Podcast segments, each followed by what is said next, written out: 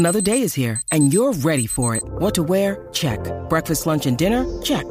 Planning for what's next and how to save for it? That's where Bank of America can help. For your financial to-dos, Bank of America has experts ready to help get you closer to your goals. Get started at one of our local financial centers or 24-7 in our mobile banking app. Find a location near you at bankofamerica.com slash talk to us. What would you like the power to do? Mobile banking requires downloading the app and is only available for select devices. Message and data rates may apply. Bank of America and a member FDIC. When you need mealtime inspiration, it's worth shopping Kroger, where you'll find over 30,000 mouthwatering choices that excite your inner foodie. And no matter what tasty choice you make, you'll enjoy our everyday low prices, plus extra ways to save, like digital coupons worth over $600 each week. You can also save up to $1 off per gallon at the pump with fuel points. More savings and more inspiring flavors make shopping Kroger worth it every time. Kroger, fresh for everyone. Fuel restrictions apply. Hello, my fellow Westorians. It's another Saturday stream, spoiler filled, where we talk about the next episode and what's to come in the season. Anything goes. We also cover a little bit of what we missed last time. So, the name of this coming episode is. The Princess and the Queen. Yeah, there it or is. The Blacks and. that, if you may have recognized that voice, that is Iain Glen, aka Jorah Mormont who was the narrator for the original publication of The Princess and the Queen. The Princess and the Queen has now been subsumed or consumed, or whichever word you want to use, by The World of Ice and Fire. I, believe every word in The Princess and the Queen is in World of Ice and Fire. I, I forget if there's like a, a few sentences different, but it's pretty much all there. Same with the Rogue Prince. The Rogue Prince is a separate thing that became part of the World of Ice and Fire. Today, to help us discuss this excellent coming episode, as well as some other fun topics, is Kavita. How you doing? I'm doing well. Thanks for having me Kavita on. Mudan Finn, right? That's your that's your full name. Did I say it right? That's correct. All right, cool. Mm-hmm. and tell us about who you are and um, what your uh, your knowledge is, and how. Let's set up this oh, discussion that we're going to have today. You're a medievalist, right? I am. I'm a medievalist and an early modernist, strictly speaking. Nice. I work on uh, kind of. I work on medieval stuff. I work on early modern stuff. I work on Shakespeare. Um, I also work on popular medievalism. So I have actually edited a book on the original Game of Thrones. Nice. Um, I've written a bunch of articles about A Song of Ice and Fire. Um, and the book that I just finished, that just came out a couple of weeks ago, has a chapter on A Song of Ice and Fire, but also talks about a bunch of other um, relatively contemporary fantasy books, uh, including the Daevabad trilogy, which I love. Yeah, you know, I'm a fan um, too. and also the Priory, the Yeah. Priory of the Orange Tree, which is also wonderful. So lots of good stuff in there. yeah, I love both of those books. I can recommend them as well, and I have. So yes, that that's a, a great read to pick up. And you've also been covering the series on your word on your WordPress blog, though, too, right?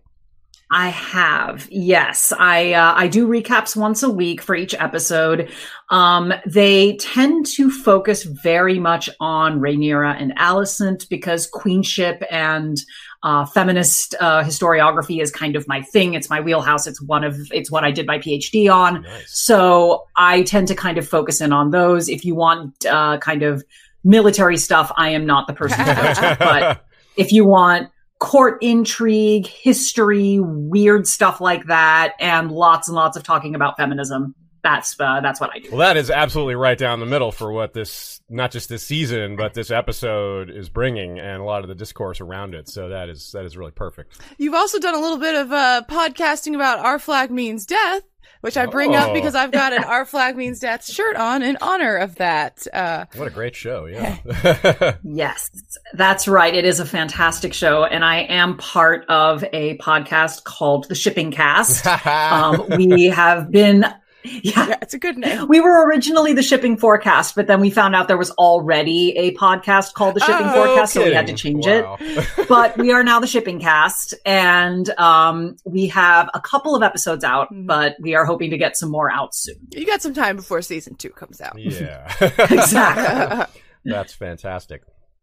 Okay, well, we're going to definitely cover a lot of the things you mentioned that are are already in your area of expertise. Certainly, the the idea that I think a lot of people are curious about in the real world is how did it work out at courts when a king, or I guess a queen, I don't know if that's happened nearly as often, but a king with who has children with multiple wives, and how does when they're living together? That seems like, ooh, I mean, I wouldn't want to live with in-laws. I think a lot of people there's jokes about not wanting to live with your mother-in-law or your your kids, someone else's kids. So it seems like it'd be a lot trickier when there's a throne yeah. at stake and dragons and all that other stuff. But yeah, so we'll get into that. That's gonna be that's gonna be a lot of fun. A couple of things to take care of. First, uh, you can always, of course, catch our Monday episodes and Saturday episodes and any other episode on live on YouTube if, accepting the very few that aren't live when we record them. You can catch the replays on YouTube or Spotify. All the video action is there. Uh, or you can catch the podcast replay versions anywhere you get podcasts like Spotify, Amazon Music, iTunes, Google Play, etc. All that good stuff. You know how to find us. You can also submit questions. You can send them ahead of time if you are on Patreon. You can send them to us through there. You can hit us up on Discord or on Facebook in our Facebook group. It's almost 3,500 members in our in our Facebook group now. Lots of great discussions happening there. And of course, you can always just send us an email, westroshistory at gmail.com. We had a cool, uh, a highly recommended, by the way, behind the scenes on Driftmark. Get to see the close up of the treasures of the sea snake, and you can see the crab feeder's mask among those. That's something Yeah. I missed from last week. So it's just sitting there on a little pedestal. Yeah, one there of it the many treasures. Yeah, how about that? Um, so the question was, how are yeah, you so- preparing for the the actor swap? And to tell us about that interview that you said you love so much. So uh, I just read it this morning, and I only had the chance to read it once. But um, basically, what one of the things that really drew them to the role of Rhaenyra was this kind of gen, not quite gender dysphoria, but kind of this this weird space that Rhaenyra occupies between uh, being the heir, which is very much a male coded um, role and being the um uh, and being the daughter being a stepdaughter to Alicent um and also just being a woman the way that everybody is treating her um and Emma Darcy I think is very kind of cognizant of the fact that they're stepping into um, a role that Milly Alcock really has made her own um, in the first half. And also, one of the things I think that uh, that Emma Darcy acknowledges is that um, Rhaenyra, when we meet her again, is a very different character than when we left her. Because the uh, if we think about the end of the last episode, it's that that absolutely heartbreaking tableau of Rhaenyra and Laenor getting married. Um, is so unhappy and there's tears streaming down his face. Rhaenyra is also clearly unhappy. She doesn't know what's going on. She doesn't know why everything has gone so horribly wrong. Now, as far as some other things we missed last week, Hobart Hightower had an interesting line. Uh, wither, he said to to Alicent. He said that she would wither, or was worried that she would wither. Hobert. Hobert, yes. Sorry. We, we love calling him Hobert. and this is a nice little reference to Larys and the Braavos plant, which I think is the real in the real world. That's a hibiscus, but he calls it like malava or something else. I don't know. Anyway, Kavita, we're talking about Hobert, your favorite. Yeah. Oh man. Hobert. yeah, so that was a nice little moment there. The the wither. That's a nice little uh, under the radar mention there. Vaymond and Hobart, also Hobart as well. Don't clap when the line "the second age of dragons" is is pointed out. So there's at least two people that aren't so excited about that. Two relatively important people, especially Hobart. I mean, he's the Lord of the High Tower. That's that's a bit more than the Master of Complaints, which is Sir Vaymond's only title at this point. yeah, he's just a stare. Yeah. Yeah. uh, Poor guy. I really can't believe I missed the line f- between Rhaenyra and Laenor. I was never much for dancing. It's not much different to combat. Like, oh, how did I miss hmm. that? We didn't cite that line. That's obviously dancing, Dance of the Dragons, combat. Yeah, the old dying of the. the what's that line? The, we find the dying of the dragons be more appropriate, but but More uh, poetic. Yeah. Uh, the poetic license. Well, and the dance that they were doing actually Yeah. had like this fen- these fencing moves right in the middle of it, where they're sort of faux, they're they're fake fencing with each other. Yeah, and it was- I actually loved that bit. yeah, and it was, right like after kind of that a line. prehistoric uh, bird dance. Is what they said. The inspiration was to make it seem like an actual dance. dance of the dragons, like a mating Ah. dance of dragons. Was the inspiration? The like weird, yeah. that's pretty cool. I wonder if we're actually going to see a mating dance of dragons. We're also really wondering where Daemon went during the brawl. Like he seemed to have vanished. Rhaenyra was there, and then she was still there, and Daemon wasn't because he had been you know, grabbing her face right before things broke out. So. My best guess is he just ran off with Laena because that's where he's going to end up now. but it's typical of the year of the Red Spring that things would go a little wrong. But Yeah. that that is the what we're covering today. Uh, in the episode tomorrow, they'll be covering the year of the Red Spring, which is the most momentous probably year before the dance. Um, there's a lot of big events that happen, but of, of, of as far as years where the most happens, I would call it this one. It's the year 120. So what makes that so interesting is that the show's been zooming forward, right? It's it takes big time jumps, none bigger than this one, obviously.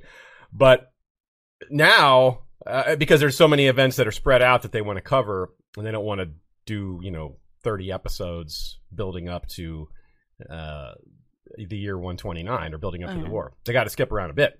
Yeah. So instead, but this year, there's so much in the year 120, the year of the Red Spring, that they actually probably have to space it out a bit. For example, let's just go real quickly in book canon what goes through or what happens in the year 120. The death of Laena and, of course, her child. The death of Laenor. Now, mm, this one might be next episode. We'll see about that. But I, I figure this is not unlikely to be next episode, but it could be this one. Death of Lyonel and Harwin. Aemond claiming Vhagar, which is also probably next episode. Daemon and Rhaenyra marry, still in the same year.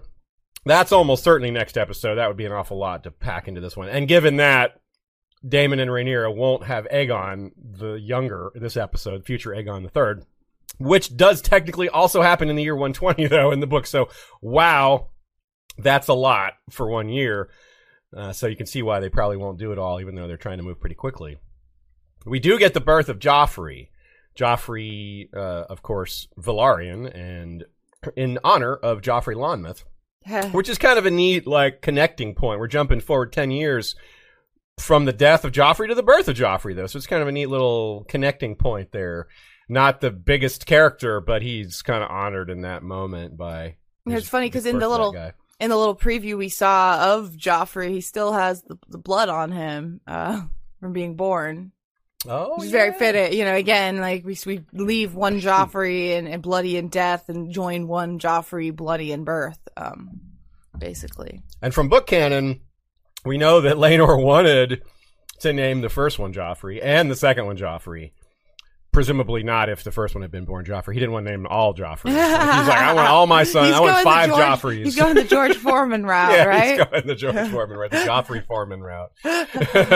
but they were they were like, no, not the first one. That one's going to be the king. You know, let's go with let's go with the traditional name. So Jacaerys. And then they were like, the second one, they're like, well, you know, we need a spare. This one's going to be the Lord of Driftmark. So let's go with. Okay, Lucaris, Lucerys. I, I wonder, is it going to be That's my or. Lucaris? Yeah, how are they going to say?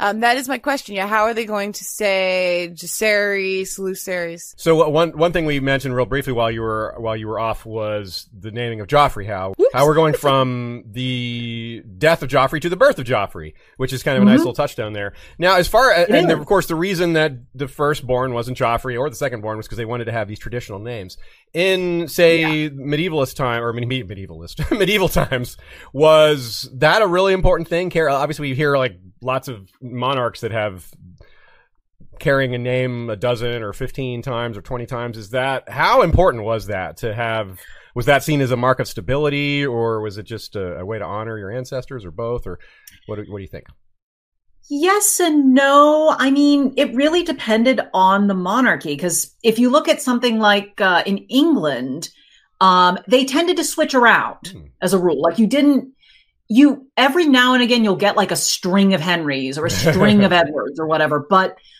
it doesn't it's not usually how it goes Okay. that tends to denote uh, actually like upheaval Oh. if you end up with a whole string of kings that have the same name that usually indicates that some shit went down and they were trying to paper it over so that it looked more stable than it actually was oh. um, like for instance um, in the early 14th century um, we uh, late 13th early 14th we have edward the first edward the second edward the third Mhm. Edward the First, big crusading king, macho guy. Uh, if you ever saw the Mel Gibson movie Braveheart, yeah. he's but like they do a really they they kind of they make him a lot meaner than perhaps he necessarily was. I don't know how bad he actually was. He might have actually been that bad, but um, like they make him just this absolute awful like villain, yeah. very Tywin Lannister esque. Mhm. Um, and Edward II was his son. Edward II was,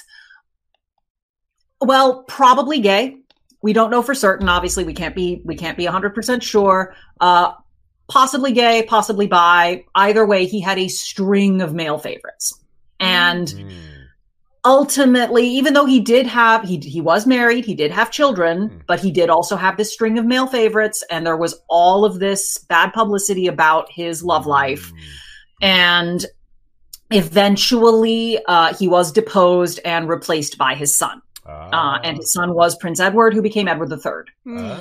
um, and edward iii then went on to try and conquer france so like you have kind of these these three edwards and then there are no edwards for another hundred years Mm. um, before suddenly there's one and then there's one and then there's an attempt at a second and then there are no more again for another Attempted Edward. th- there are these names that come into fashion and then they go away.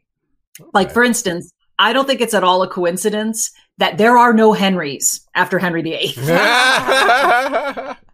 there are no Henrys. yeah. They, they're like, no, we're done. We are done with Henrys. I, I called it the very mildest of spoilers that Danny's brother is named Viserys because if Viserys had been really badly remembered, there wouldn't be any more Viseryses. You know, even though No. he's calling No, there himself third of his name, he's not really king. But you know, yeah, Maegor. There's re- there were no more Maegors, right? no, there's no more Maegor after that. There's no more Rhaenyras either. You Yeah. don't get any girls named Rhaenyra. That's Yeah. true. That's true. that's true. Mm, mm. I don't see a lot of Alicents either now that now that you mention it. True. There's some Alysannes, but there's no Yeah, That's Alicent. true. There are a few Daemons though, but those were a little uh, intentionally uh, provocative. So Yeah, yeah, you're right. That wasn't a, a Oh yeah, yeah. Daemon Blackfyre was hundred percent on purpose. Yeah, that was like, yeah. I know who I'm making you think of, and it At worked. that point, it's not even that far in the past No. either, because it's Daena who was like Daemon's Yeah, granddaughter. granddaughter. yeah, Right? only yeah, Yeah. only a few generations removed. Yes. That's right. Yeah, it's really it's really close. Yeah, it really kicks into that era right after. Yeah, you got Viserys the second, you got Daeron the first, and Aegon the Unworthy right uh, right after Viserys the second. Yeah. So, mm-hmm. well, we'll talk about some of that more in a minute. Let's talk about Pentos first. We've we've been in the Stepstones, but really that was just beaches and rocks and fighting. We haven't really been to any overseas settlements yet. In, no- Don't forget the crabs. the crabs. We got the crabs. yeah. Never forget the crabs. Those delicious, delicious crabs. All you can eat crab buffet. If you don't eat them, they'll eat you. That's the lesson that we learned. and so we haven't been to any castles or civilization outside of Westeros in this show. Obviously, we did plenty of that in Game of Thrones proper. But here we go to Pentos. We have a nice dinner in a courtyard, a fancy dinner at, with the Prince of Pentos, or is this the magistrate? Is it the, the Prince of Pentos? The? Prince of Pentos, Nice. yeah, Prince Reggio Haratis, um, Yeah. and we've seen him. We, we see him in some other shots here as well. Um, he, he looks like he wants something. That's a guy who is doesn't he this is not a Viserys, a kind of laid back kind of I don't take care of problems unless they're in my face kind of look. Yeah, the impression I get is he's like, "Look, you've been staying with me for a while. When are you gonna pay up and do something for me?" That that's the impression I get from this interaction, right? That like Laena and Daemon are just living in Pentos, think, uh, living it up, and people expect more from them. Is he going to ask for an egg? That's kind of what I'm guessing that he'll ask for a dragon egg. We don't have that in Fire and Blood, but there's other examples of rulers who have been had who have had their uh, hospitality tested by Yeah. fancy visitors that Yeah, asked La- for an egg. Rhaena Targaryen. Speaking of, we have lo- young Rhaena here, but the um, original Rhaena, as it were, um, writer of Dreamfyre, was asked for eggs at multiple stops when she was in the Westerlands. So here we have um, Daemon and Laena's daughter Rhaena also cradling an egg, though. And for people who haven't read Fire and Blood, if this if a guy from Pentos tries to get eggs, it's going to make people think of Illyrio. We know that we're pretty sure that Illyrio got those eggs from the Sea Lord of Braavos, which you know, but a lot of folks don't know that, so they might be this might call to mind Illyrio and Dany's eggs for some folks. Question, my question for you, Kavita. Okay, so this whole idea that highborn people can just go overseas and show up at someone's court and get taken care of. That just seems a bit wild to us all, probably. It's like when you talk about highborn privilege, that's one of the things that people just, how does that work exactly? Can you just show up and be like, hey, I'm a noble too. I w- I'm highborn. I'm on the run. Can you help me out? And a lot of times they say yes. Like, uh, can you t- talk us through how this this whole thing even works and how that how that's possible and, and what the host maybe hopes to get out of it? Because I think that's a lot of a lot of what's behind it. Well, there's a great example actually from the Wars of the Roses. Yes. Um, so we jump forward a couple of Edwards. We got we're now on Edward IV. So King Edward IV of England uh, got kicked off his throne. Uh, that that was unfortunate for him, and he ended up fleeing the country, crossing the Channel, and going to the Duchy of Burgundy. Now, the Duchy of Burgundy was a territory that comprises what is now like the Netherlands, Belgium, huge chunks of northern France, even down into Switzerland. Like that, it was a huge, powerful, Wow. uh, powerful kingdom. And Edward's wife, who most of well, most of the English nobility did not like Hmm. because her family was not particularly highborn from an English standard. Uh, she actually had a lot of connections in Burgundy. Her mother was the cousin of the Duke of Burgundy. So Edward was able to show up in Burgundy and even though the current Duke of Burgundy did not want him there, like this was super awkward. The French king is his neighbor. The French king has allied with the new king, uh, well, with King Henry VI, who's now back on the English throne. Everything's super awkward. The Duke of Burgundy also happens to be married to Edward's sister, and Edward's sister is like, dude, you have to help my brother. And so Charles of Burgundy found himself in a super awkward situation. And he basically said, okay, Edward, you can stay in Burgundy, but you cannot stay in my palace. You can stay with somebody else in my court. And Edward happened to make friends with the richest man in Charles of Burgundy's court, Ah. um, a man named Louis de la Grotois, and whose palace is still standing in Whoa. the city of Bruges today. It is beautiful, like absolutely gorgeous. It's now a museum. Uh, but Edward got to live large, staying with the richest man in Bruges, who had the most amazing library. um, and like he just hung out there for about nine months and then eventually managed to convince the Duke of Burgundy to give him ships to send him back to England so that he could try and retake his crown. And against absolutely all of the odds, he succeeded. wow. Oh, wow. Oh yeah, th- this is some serious high drama. Like it. Uh, he comes back. He pretends to only be claiming his ancestral family lands, but then as soon as he's on land, he's like, "No, actually, I'm claiming the kingdom."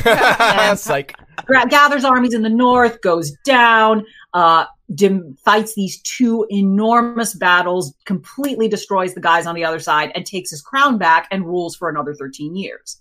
So he really kind of beat the odds on that, but he wasn't the only monarch who, uh, when faced with political troubles, uh, fled and stayed somewhere else. Like we have so many examples of this happening. And the reason that it works is because a foreign monarch, when faced with the possibility of, here, I can get a malcontent who has a claim to the throne in this other country, I can put them on my side and possibly 10, 20 years down the road, I can help them usurp the throne. That has happened. Like that Mm. is something that has been successful in the past. Um, that's how Henry Tudor got the throne of England in the first place. Um, he had been kicked out of England because he had a claim to the throne. He stayed in Brittany first, then he went to France. Eventually, the French king, after complaining for years that this dude was sucking off him like a leash, um, eventually out, hey, England is actually kind of in turmoil right now. There's this guy Richard III on the throne that nobody likes. Maybe I can send this other guy over and uh, and mess it up in England. And that's exactly what uh, the King of France did. Henry Tudor crossed the Channel and in the year 1485 managed to defeat Richard III in battle and take the throne of England and became Henry VII. Nice. And it was all because the French king gave him money and ships. Nice. And so presumably this Duke of Burgundy who helped uh, Edward IV, he got suitably rewarded. I for- would hope, Yeah. Right? He- Something. He had an alliance. He basically had a very good, very serious alliance with England. And it was a good enough alliance that a couple of years later, Edward actually crossed the channel again with an entire gigantic English army, supposedly to go to war with France alongside the Duke of Burgundy. Except that the Duke of Burgundy flaked Oh. and ran off to Switzerland instead and got himself killed. oh. Oh. So Whoops. I thought you were going to say he Yeah, got himself so some Edward chocolate. got to yeah, Edward got to reap all of the rewards. Instead, he cut a deal with the King of France and made lots and lots of money. Wow. Yeah. The Game of Thrones. Yes, indeed. It is- yeah, there, there is a reason why George R. R. Martin picked up the Wars of the Roses and went, "Ooh, if I had dragons to this." Yeah. By the way, I noticed you didn't mention any dragons. Where were the dragons during all that? Yeah. The only dragon in residence was uh, the one on Henry Tudor's banner. That's the red dragon. nice. Yeah. so in Pentos, we can guess that the Prince of Pentos has some angles here. He has something he wants or something he th- thinks he might want or might come in handy later. We know the triarchy is Myr, Pentos, I mean, sorry, Myr, Tyrosh, and Lys, not including Pentos, and Pentos is very nearby them, so they would be perhaps threatened by the triarchy or feel like encroached upon. And Daemon, quite notably, is the biggest enemy of the triarchy. so that is very relevant here. So the, it's an enemy of the enemy is my friend kind of situation, quite possibly. Mhm. They look very fancy.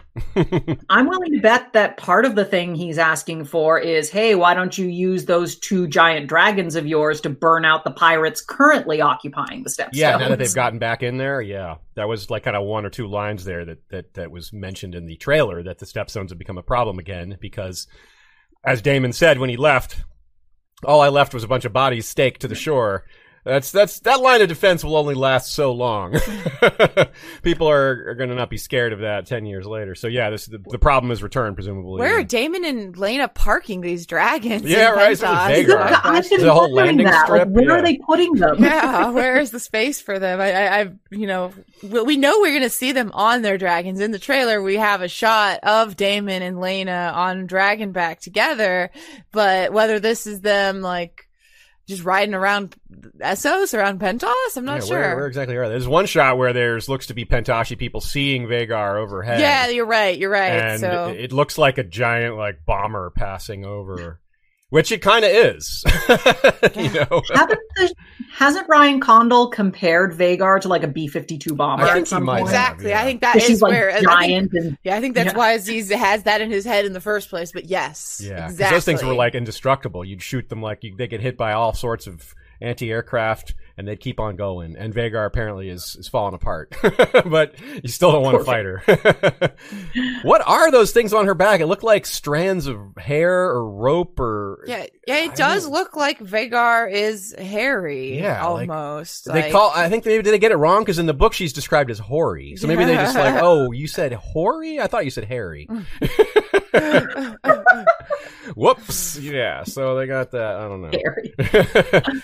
but clearly, a substantial amount of time has passed. Not only are Daemon and Laena now married, but they're about to have a third child, which, as we know, is going to result in her death, unfortunately. And we know that's going to happen quickly, relatively quickly, because she's already quite pregnant. It's not like there's a lot of time here that there that could be, you know, snuck in between.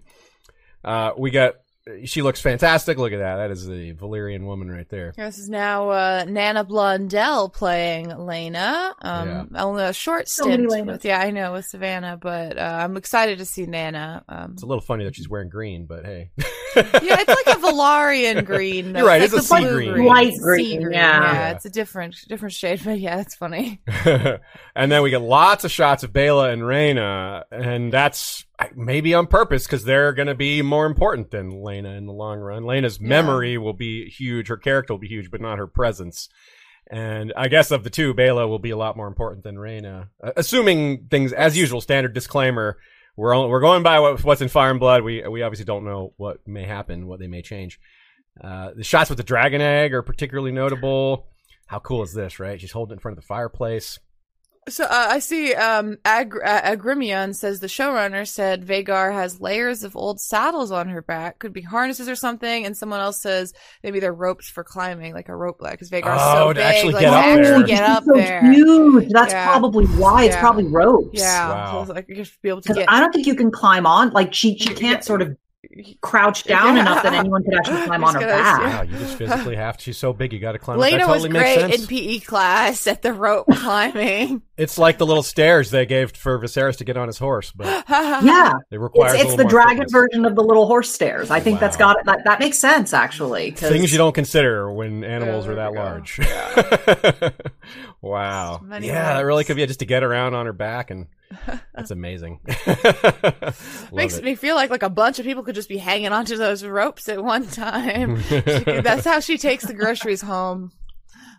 So there's another shot of them on the roof together, Daemon without Laena, just with the two daughters. I have a sinking feeling this is like talking to them after her death or something, but God, the scene on the roof. Yeah, Oh. I have oh. that bad feeling. But because that's if that's not it, it's got to be in there somewhere. I mean, They well, look upset to me. I think there's I think there's tears. Yeah, I think there might be tears. Like it's hard to see for sure. And and there's that other moment inside where they're holding each other in, in, in a corner where they're wearing the same outfit, their pajamas. So I was trying to see if I. I think see. that these two, this scene, two scenes must be connected. The, them seeing something that shocks them or surprises them, and then them going out on the roof afterwards. So, Oh. anyway, yeah, not looking forward to that. I'm looking forward to the episode, but yeah, not looking forward to the kids reacting to their mom's mom passing. Super chat from Morley says, "Looking forward to episode six. Thank you, Aziz Ashaya, and all your guests for all the amazing content and discussions. Love the kitties. Yeah, we love the kitties too. They're uh, they're looks like they're taking it easy today, and I don't know if we'll see any on stream this day, but Hmm. Speaking of pets, I'm actually hearing barking. I'm just going to go open that door. And see Yeah, on the other take care. side. I'll be right you, hopefully you don't need any ropes to climb up on your dog. so let's see what else do we have here in Pentos. If we remember, if we look forward a little bit to kind of remind ourselves of what's going to happen, Baela and Rhaena get betrothed to Jace and Luke early in life. So that's probably next episode. Could be as soon as this one, but I'm guessing that's next episode. Maybe when they gather for what? what? the funeral. Oh yeah, When Baela and Rhaena get betrothed to Jace and Luke. yeah, yeah. I would I would guess that that's a next episode. That's like a post funeral Yeah. thing. In in book, it actually happens before the Red Spring. So that's a small. But again, there've been lots of small changes like that. It's not obviously I'm not complaining. Moving things around a little bit is. I'm never going to complain about that. It's it's the what happens is what matters, not the order it happens. Usually, obviously, sometimes it matters. yeah. Um, notably too, uh, it's easy to forget or maybe realize that you never thought about it. It's Baela betrothed to Jace and Rhaena betrothed to Luke, which is obviously significant since Jace is the heir. Uh, even though Baela and Rhaena are twins, Baela's the taller one, and uh, that's important. Yeah, Yeah, that is Baela on the left here. Uh, I, I'm trying. Like, if you have trouble remembering, you can remember Baela is the taller one in the in the show, and Baela has kind of a rounder face. Yeah. Um, but uh, and of course, by episode seven, they won't be kids anymore. So they'll be they'll be teenager, not teenagers, but they'll be a little older. yeah, I I guess. guess. I guess like young. I mean, they might technically still be teen. They might be like 18 or 17, but I think they might Okay. technically still be teens, but you know, Okay. older, right? I, I don't know how old they'll be. yeah, It's interesting because in the book, in Fire and Blood, there's only about a five year period between when Laena, when um, Rhaenyra and Laenor get married and uh, the deaths of Laena and the Red Spring. hmm Because Laena, because Rhaenyra and Laenor get married, I think early 114, and the Red Spring is 120. So they've got about six years.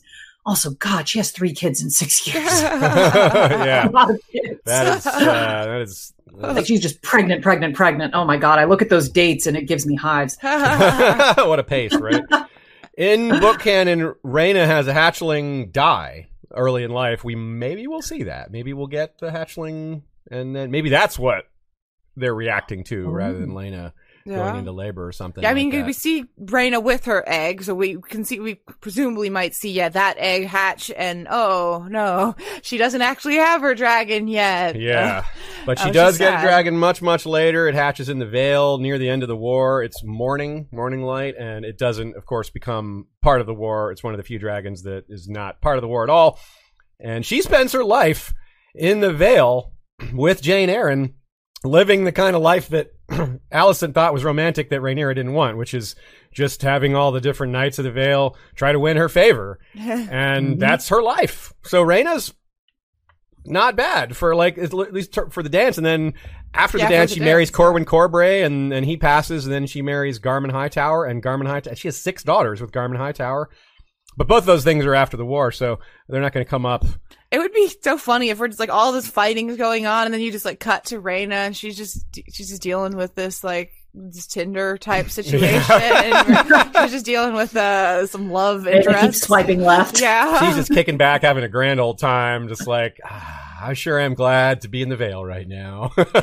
Meanwhile, Baela is going to have all kinds of stuff to do. She's going to be a very important character. Maybe not right away.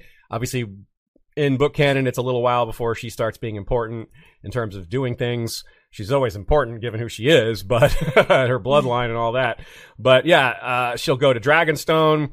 She probably marries Oakenfist. I mean, that is in book canon. We won't see that marriage most likely, but we probably will meet young Alyn Velaryon next season, if not season three.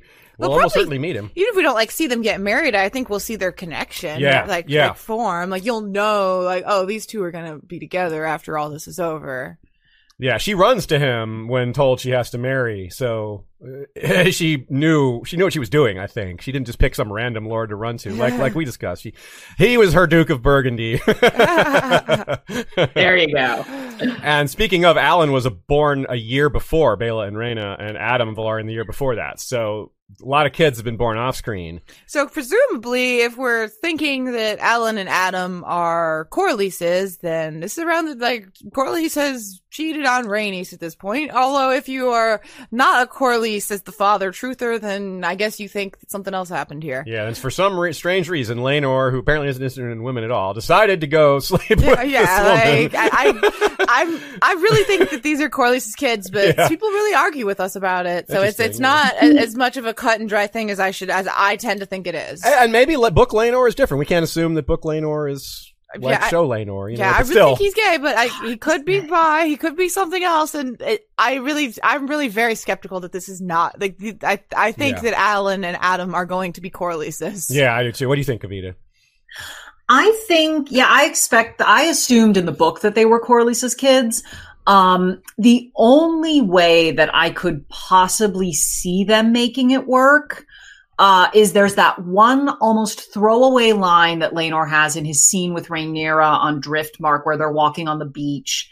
Um, where Rhaenyra's uh, talking about sort of personal tastes and so forth, and Laenor replies, "Not for lack of trying." Oh, not for lack of the trying. only like, thing. it seems like- I don't. Yeah, I don't know that if they're planning to set it up that way. Um, I, I, but Maybe that was yeah, just I don't to the know. mystery, Like that that's line, the yeah. only reason I could think of that they would actually try to make the kids Laenor's. But my, I personally believe that this is Corlys. That Yeah. they're Corlys kids. That's a, it is a decent point, especially because we do get this the scene where Corlys is pretty like against the idea of Laenor. Just like he's like, well, maybe not for you know the idea that Corlys would take Laenor to a brothel and be like mm-hmm. and and try and maybe even do that multiple times because that's that's the thing. That's the problem is that it's not like there's just one child. There's two with the same person. So like that's pretty damning to me for it not just being like a, a random liaison. but you're you're Yeah. you're absolutely right that that that is what leaves it open. All right, son Laenor, here's a brothel. Have anyone, you can pick anyone you want. He's looking at the bouncer like, hmm. yeah. I mean, that's brothel you would have had. Yeah, anyone I want. the really. other thing is though that Mouse isn't a sex worker though. Yeah, you're right. that's a good point. uh, this is a, yeah, she's yeah, Mouse. Well, like the the description that we have of her, she's not a like not Marilda. I close. think is Yeah, her real name. yeah, totally. and she she's not at any point described as a sex worker. She's described as a sailor. She's described as a ship's captain. Yeah, she's very much not that. Yeah, she's is very much Corlys's type. Mhm. Yeah, yeah. True. more so than Laenor's. But again, like I, I don't know what like I I would be curious to see. I'm very curious to see how they're going to spin that because, of course, like the way that they've written Corlys and Rhaenys as this wonderful, like functional married married couple, which I love. They're like the only functional married couple on this show. Yeah. At least until I mean, I'm hoping Rhaenyra and Laenor. It looks like we're getting like good Yeah. kind of couple vibes from them, but Yeah. uh, but thus far. It seems to me that the only functional marriage on this show is Corlys and Rhaenys. Yep. I And- can see. I, and I- yeah. hard to disagree with that. Yeah. People are not. Are people are going to have trouble justifying it for sure i- i- if he's cheating on Rhaenys. There is a world. I don't think they'll go with it, but there is a world in which Rhaenys and Corlys have that agreement that they have decided. Hey, sometimes you go sailing and you're away from me for six months of the. You know, ma- like maybe it's one of those situations. He was out. You know, it was a long distance thing. I, I don't expect them to necessarily go into it, but we'll see if we see Rhaenys' reaction to this, how betrayed she really is. Mhm. That's a great point. Yeah. I also see a, a comment from Curtis Franks here who says it's smart of them to include kids very visually in these time jumps. It really helps show the aging of the children. Really helps show how much time has passed, which is ironic because Game of Thrones proper g- was known for not aging up the babies to keep it simpler. so it made it confusing. Wait, how much time has passed? It was not wasn't that a baby like a year ago? You know, but here they have a lot more cognizant. It's too much. It's it's it's a lot more important to the storytelling to have the ages be uh paid proper attention to. Whereas in Game of Thrones, they could afford to mess around a little with that. to a certain extent, although we still have things like Viserys and the Great Council in episode one, where you're like, really? Like, he should have been younger there. Yeah, exactly, Uh, yeah. And then that leads to confusion for people like our, like our co-host Sean, who's like, how old is Viserys? yeah, exactly. Uh, so. How old is Viserys supposed to be? Yeah, I, Yeah. I, I, as he looked it up, but I, I still, I, I don't believe it. I'm like, he's, he looks older.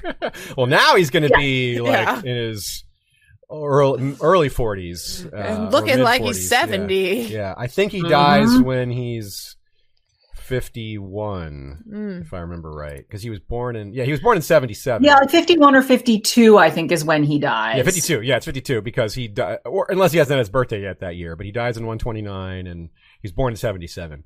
So yeah, that's about right. Yeah, he looks great. And speaking of children, this is uh, we've mentioned several already, but I have a section in our document called a cacophony of children. You know, you got to have our Song of Ice and Fire titles in there because there's so many, and there's so many more that aren't even mentioned that we know have been born in this era. So many important figures. Let's go through it real quick.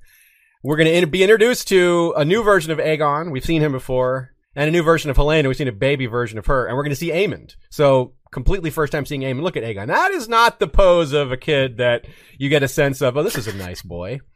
This is this this. I think we're meant to see oh cocky like uh, you know rich kid type look, and then they're really emphasizing his hair. That's like super on purpose to have his long, super long blonde hair to make him blatantly Targaryen looking. In contrast to the Strongs. Now there's l- obviously Not just the smaller. To these two who look very not Targaryen, just extremely un-Targaryen. Like they, they look like Strongs. I like because that navy blue, which is black, like a black blue, it looks kind of blue here, and it makes Yeah. them look like trident colored. It really That's looks more right. colored than anything. Yeah, you're right. Though I didn't even think about that. Their actual the, the, the outfits that they're wearing is very uh, strong Riverlands. Yeah. So, Kavita, question for you. In terms of Mhm. looks, has this come up in questions of parentage in, in, in medieval times or other periods of history that you know of where it just, that kid couldn't possibly be the son of the king or whatever, and that causes problems? Uh, what kind of historical precedent do we have for situations like this? Oh goodness, yeah. Uh, there, there's a lot. Yeah, there. This often came up. Um, and anytime, basically, anytime someone wanted to discredit the current monarch, one of the easiest ways to do it was to claim that either the monarch or the monarch's child was illegitimate. Mm. It was a go to. People were doing it all the time. And half the reason that we have these modern accounts of adulterous queens um, are probably because of this kind of propaganda. It's probably Oh. because of this kind of rumors and gossip and that kind of thing. Because there are a lot of cases where um, probably the queen was not unfaithful. Probably the queen was just doing her job. And it just so happened that the kid came out looking different. Yeah. And um, like for instance, so um, again, back to the Wars of the Roses. It's always Wars of the Roses to me. This is my this is my area. So uh, there is a there's a pretty famous instance. Um, so the mother of King Edward IV and King Richard III uh, was named Cecily Neville, and she had 14 children. She had a lot of children, Jeez. and some of them looked like her, and some of them looked like her husband. And by the end, she had. Um, when the Wars of the Roses were really kicking into full gear, um, she had four sons. And supposedly, like this, obviously, this is entirely based on hearsay. This is entirely based on kind of primary source reportage. Um, so we don't have contemporary portraits of any of them. Hmm. But the supposedly Edward and his second brother George looked more like their mother, and Richard looked more like his dad. Hmm. And then, so later, later on, fast forward several decades, Edward IV is dead. Also, uh, also, I think around like 40 something years old. He died much younger than people expected him to. Uh, he's the king I argue that Robert Baratheon is based on. He was muscled like a maiden's fantasy, the whole shebang when he was very young. There is this great reference in one of the French sources that refers to him as the handsomest prince in Christendom, only now he's gotten fat like it's a completely fat phobic source, but there you go. Um, because he like the set is he's the one he got kicked out in the middle of his reign, came back to the throne again. As soon as he took the throne again, he apparently really got into binge eating, binge drinking, and binge womanizing. So Yeah, um, Baratheon. he did all of those things. By the end, he died of pneumonia oh. by going fishing in April. So yeah, unfortunate. and uh, the problem was that after his death, supposedly, we still to this day do not know if this is true. Supposedly, um, his marriage was invalid, and the Oh. eight or so children that he had with his queen were declared bastards. They were declared illegitimate, and his younger brother Richard III took the throne. Supposedly, because his nephews were illegitimate, uh, we we probably think he was planning to take the throne anyway.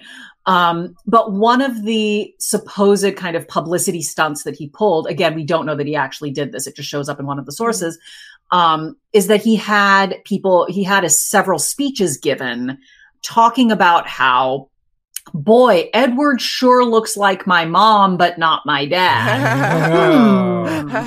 Because there was this rumor that had gone around some years earlier that Edward was not his dad's son. Edward was illegitimate. There was even a story that was spread in the French court that Edward was the son of an archer named Blaybourne. They even had a name for his supposed dad. Um, so like there was this whole th- there was this whole story. It got hushed up, and then again, and then uh, in 1483 when Edward died, it came back out into the open and is now mentioned in every single source Wow. that happens afterward as something Richard III said about his mom. Huh. So like it's in the 16th century sources, especially in Shakespeare, like Richard comes out and says, Yeah, my mom definitely didn't commit adultery, but I'm going to tell everyone that she did because I'm evil. Um, yeah.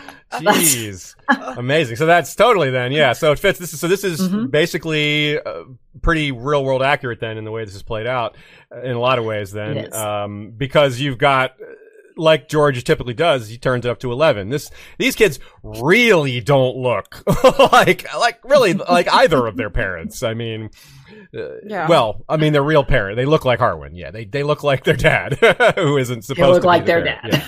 They don't look like the guy who's supposed to be their dad. Yeah, that's what I meant to say. Yeah. So And one of the things you mentioned actually in the the the sort of half uh, half season recap that you guys did earlier this week, Yeah. um, it was interesting that the the changes that they made, making giving taking away Rhaenys's black hair, making Rhaenys fair like uh, Mhm. silver haired, um, and making Aemma silver haired as well. Mhm. Um, they pulled away all of the plausible deniability. Yes. Because in the books, we don't know what the Arryns look like. Yep. Like Em, I, I kind of assumed that Aemma, because we have some Targ kids who marry out of the Targaryen family and they end up looking like whoever else. Um, so I kind of had assumed that maybe Aemma was kind of brown haired or just kind of didn't look obviously Targaryen. Mhm.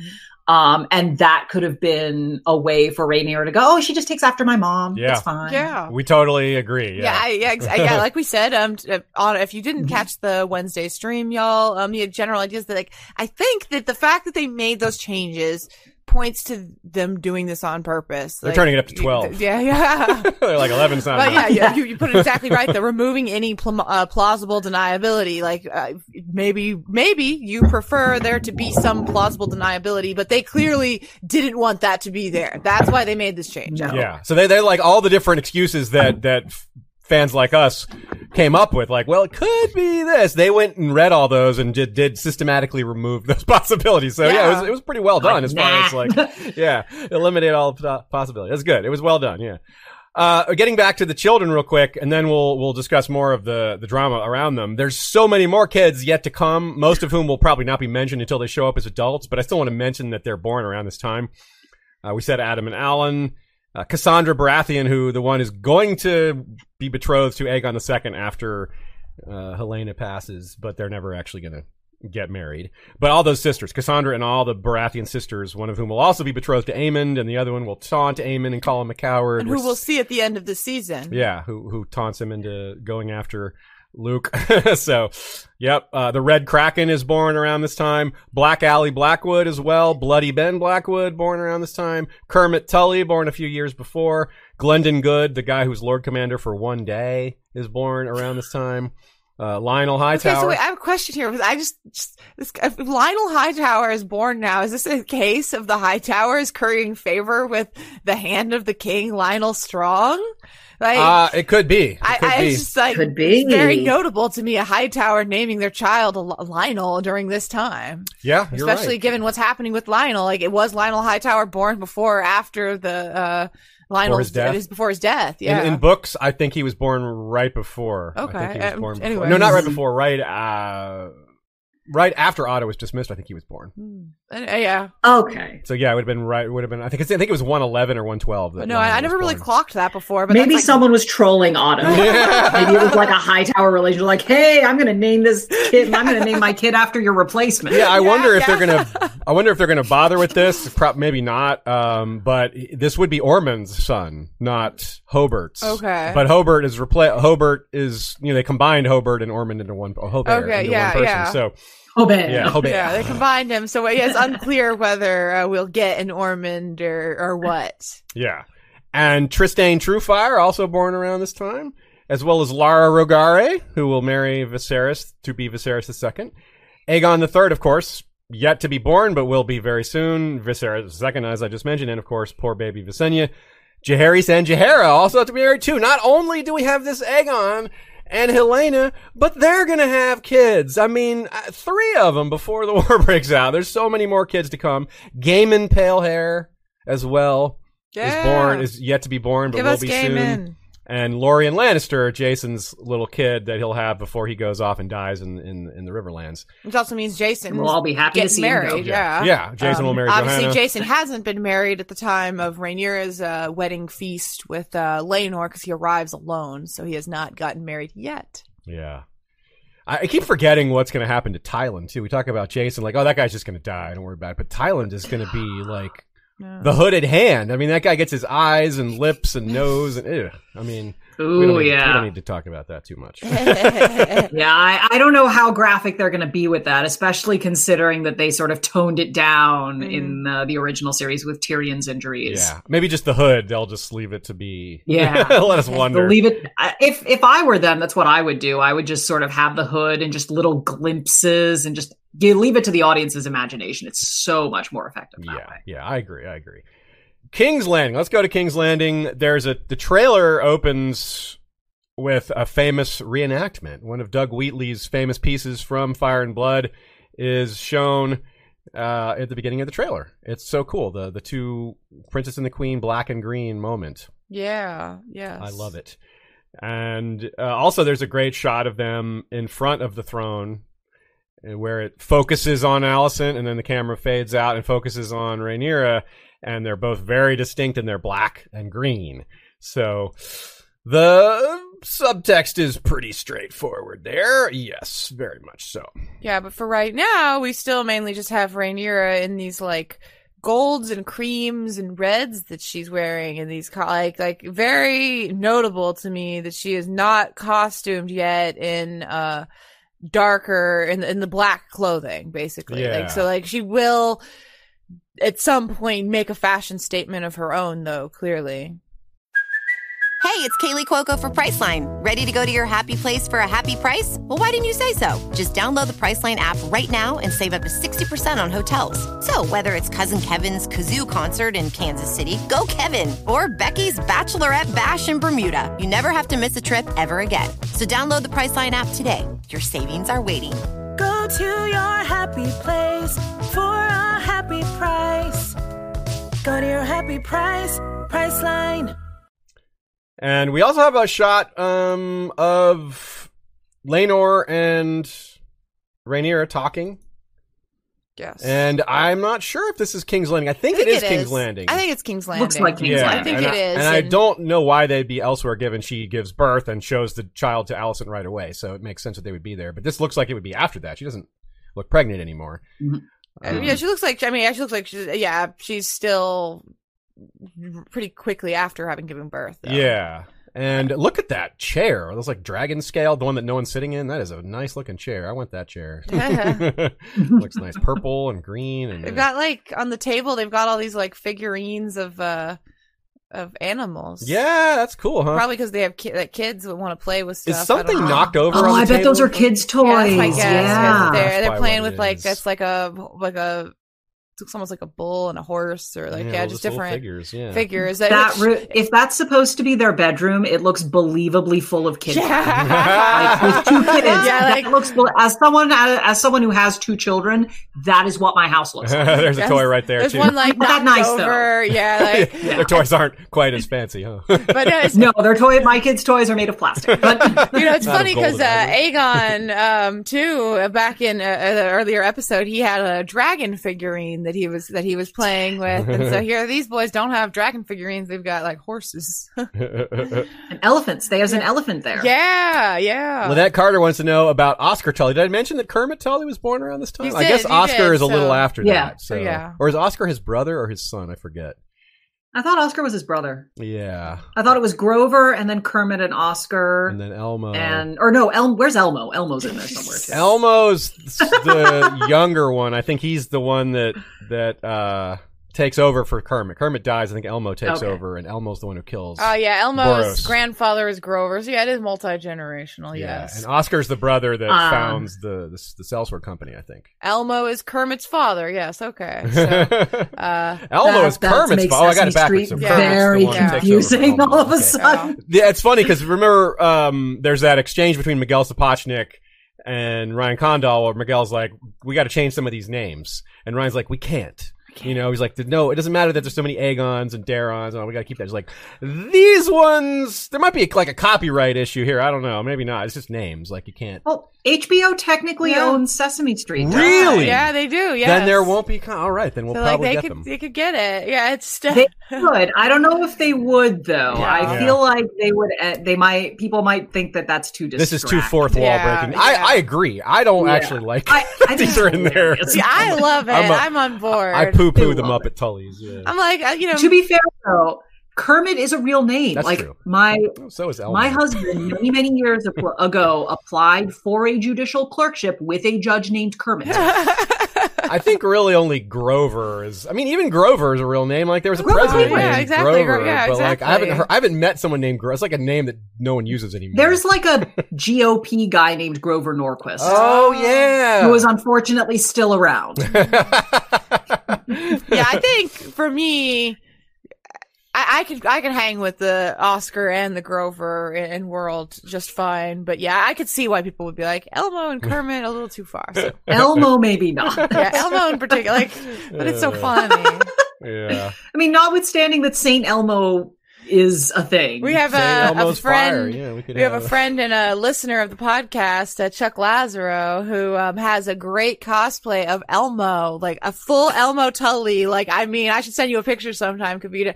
It's like, it's a, f- I mean, it's the full Elmo, but dressed in full Tully raiment. It's awesome. He also has the Kermit though. He's got uh, he's got both Elmo and Kermit, and it looks amazing. Yeah, I Oh, mean they're so all cool. they're all four real names. It's just they're they're definitely like the Muppets have taken them over, except for Oscar, I guess. Yes, Like, they have. Yeah, Oscar's still. Well, I maintain if there are any Tully girls, they have to be named Zoe and Abby. Yeah, which are far more normal names at this point. Speaking of names, let's go to the small council. We got a scene there. They're discussing the, the stepstones, but I think it's a little tricksy because there's two spots where we see the small council in these scenes, but in one of these spots, it's an overhead shot where there's no Viserys. Mm-hmm. And there's another one where clearly Viserys is sitting there. So there's must be two small council scenes, one with Viserys and one without.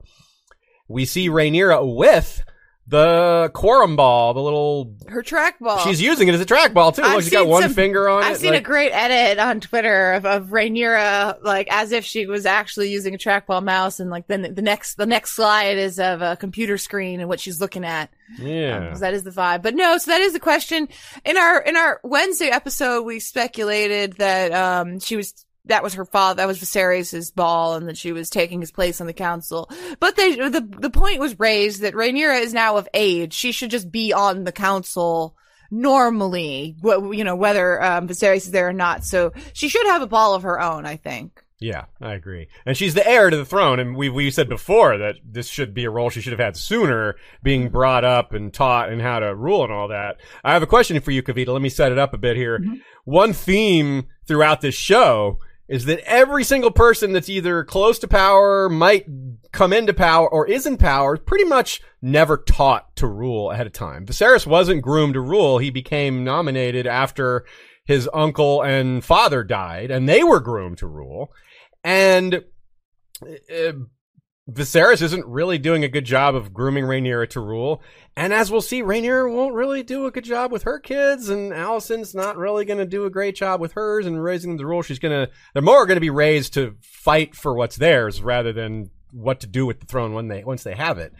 And it's just like generations of this. It seems like, and even Jaehaerys and Alysanne weren't taught to rule. It, it just worked out. they were, They they, were just, they were just good at it. Yeah, they were just curious minded people Yeah. who like to study and learn about stuff. Maegor wasn't taught to rule. I mean, he would have, he shouldn't have been. Uh, he just seized the throne anyway. And, and Aenys was really the only one that was kind of taught. And, uh, he did an okay job, but even he had many shortcomings. But, so how is that, um, like, speak to us about that in the education of rulers in medieval times. Is this a common thing where you see people in- inherit their titles or thrones without, with very little thought to how they're going to han- handle all that?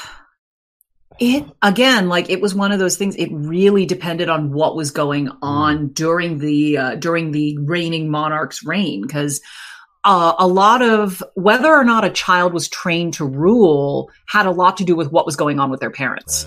Um, so, for instance, like to go back to my my, my go to, um, Edward the Fourth, he had two sons, and his older son was actually trained to rule. He was sent when he was actually younger than people necessarily expected. They actually sent him away from his parents, away from the rest of his family.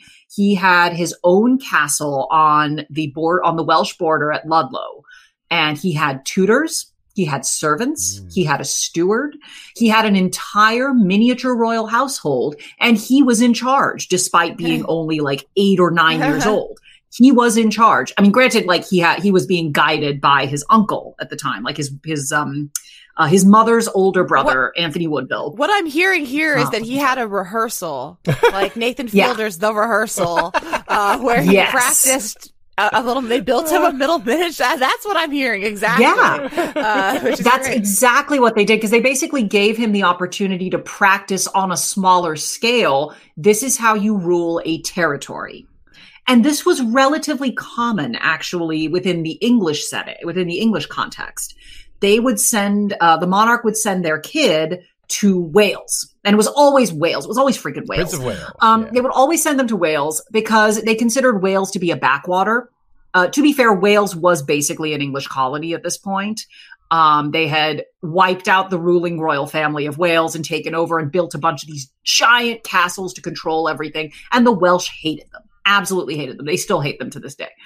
Um, so uh, they said they would send their kids to Wales. Like Henry V went there. Uh, Edward the Edward IV actually went there as well, even though he was not in the line of succession. His dad sent him there Hmm. um, to a different castle in Wales. Henry V was sent to Shrewsbury, and uh, Edward IV was sent to Ludlow with his uh, with uh, one of his brothers, and the two of them were raised there on their own. Uh, again, kind of just learning how to rule from tutors and um, and other lords. Um, so that was actually a relatively normal thing. Like even earlier, even if we're looking at kind of the period that George was probably basing the Dance of the Dragons on, which is the anarchy of the 12th century. Um, the uh, the woman who Henry the who Henry the First, his daughter, the woman who he had designated at his heir, Empress Matilda, she had actually had ruling experience Mm. because she had been married to the Holy Roman Emperor. That's why she was called Empress Matilda. Um, she had been married to the Holy Roman Emperor when she was seven. And she spent, like, she didn't, like, she spent at least, I think, 10 or 12 years there before her husband died. Um, and she was very much part of the ruling system. She knew how to rule a kingdom. Mm. Um, but the problem was that once she was named her father's heir, instead of bringing her to England, introducing her to everyone, putting her in charge, making her interact with the people that she was going to rule, he sent her to France and married her to a uh, not a minor French nobleman, a fairly major French nobleman, but one that no one else liked. And so she he married her to this man, Geoffrey of Anjou.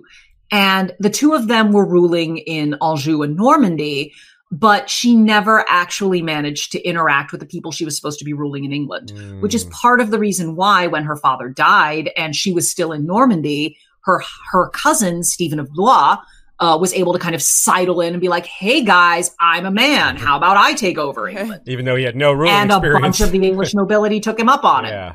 I mean, he had kind he had like they both had ruling experience on kind of the micro level. Yeah, just not like the his kingdom lands. level. Yeah, like his own Yeah. his own like acreage. Yeah. His So- own small yeah, castle. he was in charge of his own lands. Yeah, I, I'm obviously you brought up uh, Wales, and so like we do have Dragonstone as our comparison there as well, and where and that's where I assume some of these Targaryen heirs get they they, they break their teeth a little bit on uh on, on on Dragonstone and rule it a little bit, right? Mhm. Yeah, and that is a little bit out of the way too. Like that's the parallels there are strong because you're not really interacting with a lot of the people you're going to be ruling when you're over in this island, Dragonstone. Like it's it's it's shown that way really early on in like Game of Thrones. Even Stannis is like the king's brother, but he's just gone, and he's just not that far away, but he seems like he's far away because he's on this this island that And that's what we're about to see, people. right? In the show is that Dra- Rhaenyra is going to just become go to Dragonstone. She's going to be isolate herself over in Dragonstone and not really be And among gonna- the people. That's going to hurt her claim when it comes around is that she's not going to have these alliances and these uh, people that know who she is. She'll come a Well, little here's bit the off. question that. I have Go ahead. though. Part of the reason that Stannis is so isolated on Dragonstone is because he has to go everywhere by ship. Yeah. If you have dragons, That's true. are you isolated? That's on true. She doesn't have to be. I think so. That is an interesting point because she's she's more chooses this. She doesn't want to go interact. She wasn't taught how important it was for one thing, and maybe it's just part of her disposition. We've seen this when she's growing up. She doesn't. But- she didn't really care about the opinion of the the commoners during the play. Daemon told her why she should, but that's kind of been her attitude. She's like, ah. Well, I think it don't extends care. beyond Rhaenyra too, though, because you I have to look at Jason for for example as the heir to the heir, well, and he has a dragon, and will is he going to go back and forth to King's Landing and Dragonstone, or just be just as isolated as his mother? Because I, I, I mean, at least she grew up in King's Landing. She grew up in this situation. But if she retreats and takes her young boys to Dragonstone, then they're not growing up in the court at all, really. Yeah, because one does wonder um, because this period in Fire and Blood, like if you actually look at the text of Fire and Blood, this the the sort of period between uh, the Red Spring and the start of the Dance with the Dragons is kind of glossed over in a lot of ways. Like we get really specific events. But we don't know what was going on in the interim. And one of the things that I can say based on sort of my reading of it as a as a historical source with scare quotes, um, is that there's probably a ton of stuff that's just not making it in there. Yeah. It's got to be Because Yeah. what you don't talk about is when things go right. yeah. Yeah. Because if you think about the angle that Gyldayn is taking in Fire and Blood, it's all about how everything was automatically leading toward the Dance of the Dragons. Which, if you look at, like, for instance, I mean, my, my sort of point of view is looking at the way that Martin has written Fire and Blood as him mimicking some of these universal chronicles, particularly kind of the 16th century ones that got turned into Shakespeare's plays. Because those are the ones that it's easier to access. You're not going to try and find like Gerald of Wales or something like that. You're going to look for something like Holinshed or Hall, like one of the ones that's Mhm. relatively accessible through Shakespeare. Mhm. So these sources are compiled. I actually wrote uh, I wrote a short kind of piece on this um, on my blog last week when uh, they were doing right after the King in the Narrow Sea, Mhm. um, because that was kind of the bit of Fire and Blood that I found most interesting, where you get all of these different versions of what happened between Daemon Rhaenyra and Criston Cole, Mm. and Fire and Blood does not specify which one actually happened Yeah. and the show also kind of melds all of them together so well um, and is still incredibly ambiguous about why people are doing what they're doing like we get what happened but we still don't entirely know why Yeah. Mhm. and so when you look at kind of that period between I think 120 and 129 when the Dance of the Dragons starts, um, they're trying to shape that narrative as kind of constant upward action moving into this huge conflagration that's going to happen in 129 when in the reality may have been like everyone working as normal and then punctuated by these moments of violence. I think that's yeah, Um, that's kind of how I see it for sure. Um, I, I think what's Yeah, gonna I don't think it was 10 years of constant fighting. yeah, right. That would be that would be silly. In fact, in the wiki, there's a year, there's a, a timeline page where it kind of scores through every year, but there's also certain years have their own entry, mm-hmm. where some are just summarized within this on this large timeline piece. The year it goes from the year 111 to the year 120. And then the year mm-hmm. 126, because 112 and 119, there's really just a few births and deaths and a few things like that. So that's kind of probably what they were thinking when they were like, if we need to do a time jump, this seems like the right time for it. But we mm-hmm. can really see how this is the domino effect here. The kids are going to be training together. Aemond's going to call one of them strong or something like that's going to cause it to come to a head. Harwin's going to freak out. He's going to make it obvious that he cares more than someone who shouldn't be their father. Who uh, he's not like, why does this man care so much? and then mm-hmm. that's going to cause his father Yeah. to talk to him. That's going to cause Viserys to talk to him. Rhaenyra is gonna be like, okay, we're gonna, we're gonna have to leave. And that's when they Rhaenyra takes herself to Dragonstone and leaves. We have shots on this episode of Jace getting a dragon. So you can really follow that through. They get they decide to leave King's Landing. Jace is like, oh, we're on Dragonstone now, and Rhaenyra's like, hey, my kids can acquire dragons. That will prove they're Targaryens, right? That's to, to put back this talk of strongs. Like, well, if they can tame dragons, then that'll really prove who they really are. Mm-hmm. So it's actually almost straightforward in that regard when you look at how these dominoes will fall. Of course, that's going to take Rhaenyra away from King's Landing, what we were just talking about, being around the people, mm-hmm. being prepared to rule. This small council scene will probably be a brief moment of her participating in the rule before she things come to a head, and then she leaves for Dragonstone. A brief moment for us, the viewer, but not a brief moment for her. Mm-hmm. You're She's right. been there for 10 years. No. You're totally right. Yeah, it won't actually be a brief moment. Just a gl- brief glimpse of what was a long, long time. Uh, real, real quick. let me run through the na- the rest of the small council, and um, we'll, Oh, we'll- we'll yeah. need to do a little halfway break here. We're we're, we're covering a lot, but we're uh, we're eating up time pretty quickly too. Uh, Lyonel is hand now, as we saw. That was last episode. Alicent now seems to be sitting at the small council somewhat regularly. She maybe even has her father's mouse ball, trackball there. Yeah, it does seem like the Hightower ball. Yeah, Lyman Beesbury is still there. He's he's old but still around. Uh, or I think maybe Orwyle has replaced Mellos. It's not it's it's not clear, but the voice sounds different. There's like two different new voices, I think, and that makes sense because one of them could be the new Master of Laws. There should be a new Master of Laws now that that Lyonel was promoted. That could be Ironrod, Jasper Wylde. I don't suppose they're going to bother with multiple Masters of Laws here, so probably just go straight to him. And then Tyland also could be one of the speakers. I don't. I admit I don't know his voice that well yet. So Lyonel, Alicent, Lyman, Orwyle or Mellos, new Master Laws, probably Jasper Wylde and Tyland, and sometimes Rhaenyra uh, until she apparently leaves.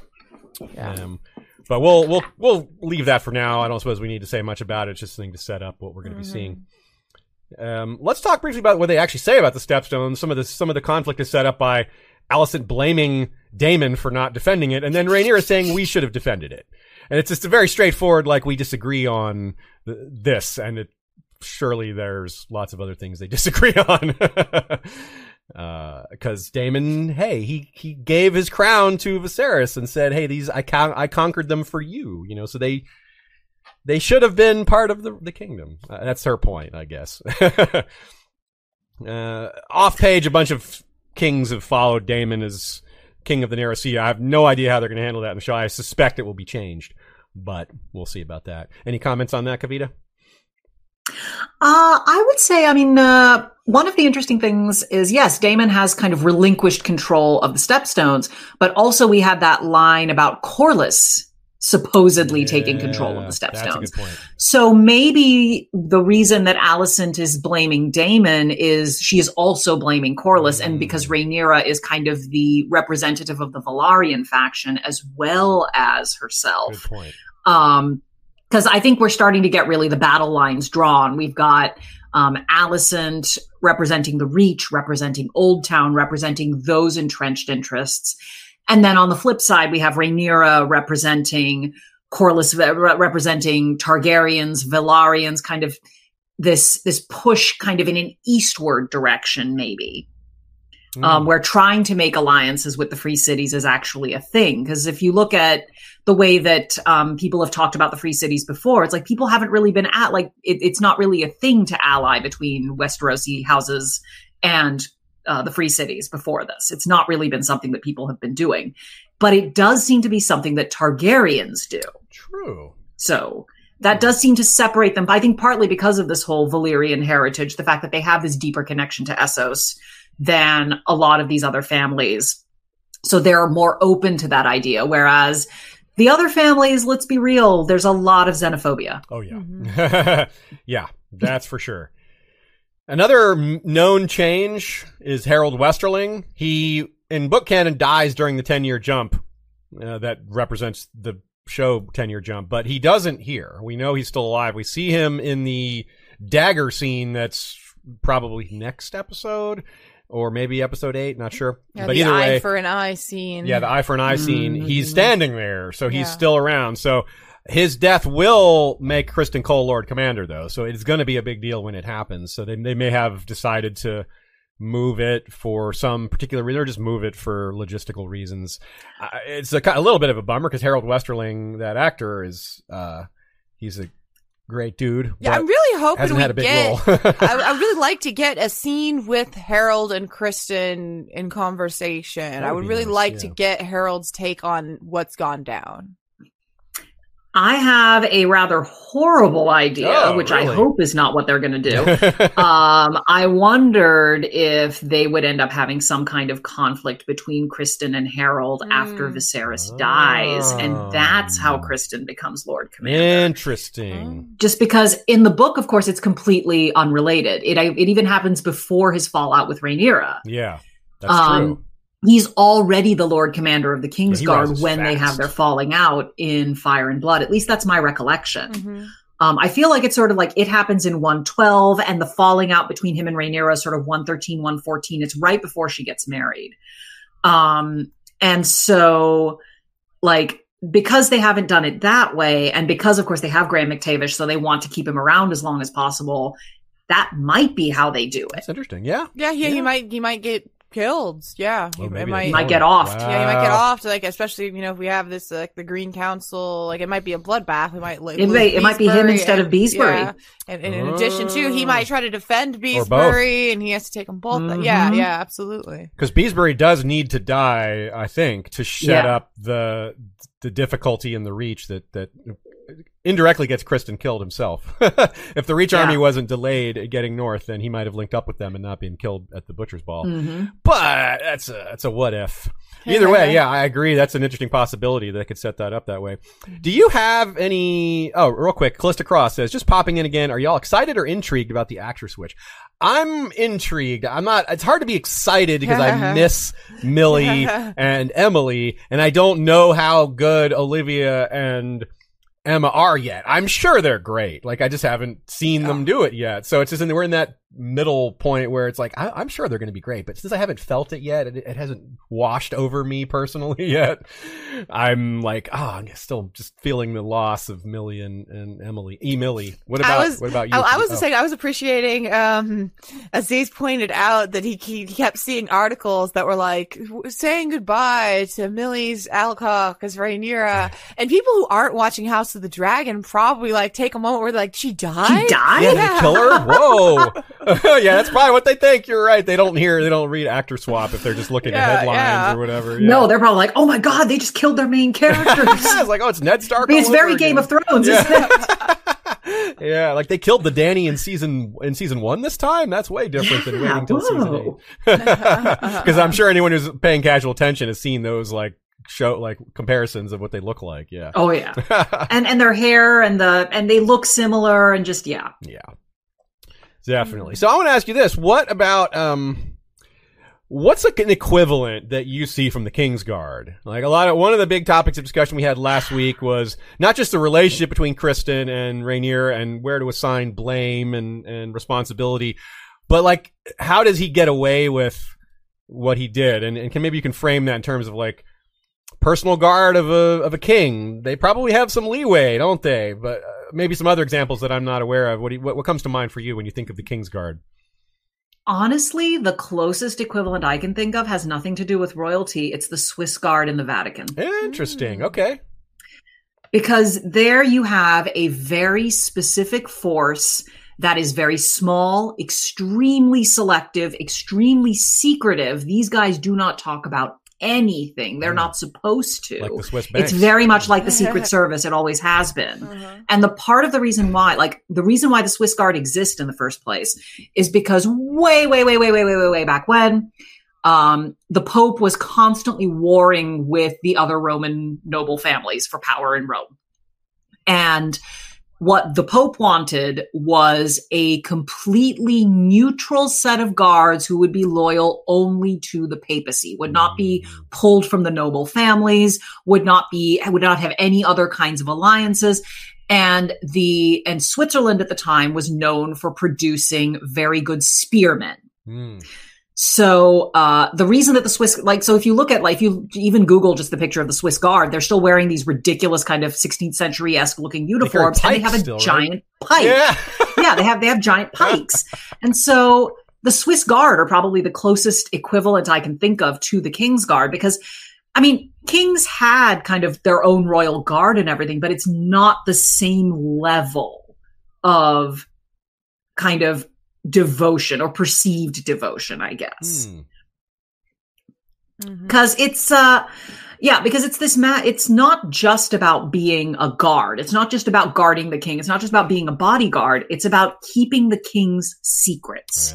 It's about being completely unquestioningly loyal. And that to me smacks more of religion than it does of uh, political power. Interesting. Um, or it's or you can look at I think the the example that you guys gave of the Secret Service is almost as good, even though it's a modern example. Yeah. I think what George is doing is he's kind of melding knightly orders like the Templars or the Hospitallers, which had nothing to do with being bodyguards, um, to something like the Swiss Guard, which is a very sort of small, select, supposedly like the best of the best of the best kind of deal. Hmm. Um, and of course, the Knights of the Round Table, Yeah. which are their own kind of separate thing. Nice. So, so yeah, I mean, the, the King's Guard are basically the Secret Service. Their, their role is to protect the royal family, specifically the king, in every possible way, which includes protecting their reputation, which is part of how I think Criston gets away with what he does. hmm I think that Alicent in particular is going to close ranks. Um, she like there. I feel like this is where that rumor about Joffrey is going to come out. I feel Mm. like this is where the rumors about Laenor and Joffrey are going to come from Yeah. where uh, the the official story is probably going to be something like this guy made scandalous statements about the princess. Criston Cole was so loyal to his princess, to his precious princess, that he just went to town and beat him to death. Oops. There's a lot of ways Should to not spin have it. done Yeah. that. Oh. And I think that your comment, I think that uh, your comments about uh, sort of Corlys and Rhaenys choosing to keep this quiet, not like Laenor probably wanted to pursue Raw. Like Yeah. Laenor was probably like, you got to get rid of this guy. I don't want him anywhere near my family. Yeah. Um, and that might also, and like, I'm sure he wanted Criston just gone. Yeah. Mhm. But his parents, especially Corlys, who has this hang up about his son's sexuality, um, probably just said, you know what? We, it's probably for the best that your boyfriend is gone. It sucks. Oh, We're really sorry. I mean, I they I don't think Rhaenys would do that. I could, unfortunately, much as I love Corlys, and I do, Mhm. based on the way that we've seen him talk about Laenor and his sexuality, I could see him doing yeah. that. Yeah. And he's ambitious. like this is for the best Yeah. of the family. This is for the best for your family. You really need to just kind of get a over little, this guy. little paternalistic or a lot paternalistic, perhaps. Yeah, it's what's I know what's best. Yeah, Very. that kind of thing. Yeah. yeah, I know what's best. Mhm. I'm in charge. This is how we're doing it. And um Alicent probably comes out very strongly in Criston's favor. Yes, And that's Rhaenyra crucial. may or may not know what's going on. Like, I don't know how much anyone is going to tell her. Criston sure as hell isn't going to tell her anything. Alicent isn't going to tell her anything. Yeah, So her only source of information is going to be Viserys. And we don't know how much he knows. Mm. yep. So um it may be that like that Criston gets away with it primarily because of Alicent's influence, but also because Viserys is just like the, I'm lenient. going based on what my wife yeah, tells me. It's very So- similar to Cersei and Robert. Yeah, just Cersei like Mhm. champions Jaime and says Jaime's fine. You got to keep him, you know. And yeah, Jaime's a Lannister, but it's it's if if Jaime wasn't a Lannister and Cersei still championed him, it would probably still have had the same result. She's like she's got she's got her husband's ear, and Robert's like I can't be bothered, you know. Just take the easy way out. Yeah, so Viserys is very similar. and especially if she's and especially if she spins it as like he's just he's tremendously loyal and he did not want rumors about your daughter to go spreading at her wedding. And she's partly right. He is now tremendously loyal to Alicent. Yeah. she saved him He- twice or three times, arguably, if you count the getting him off of consequences as the third time, whereas the 1st one was Mhm.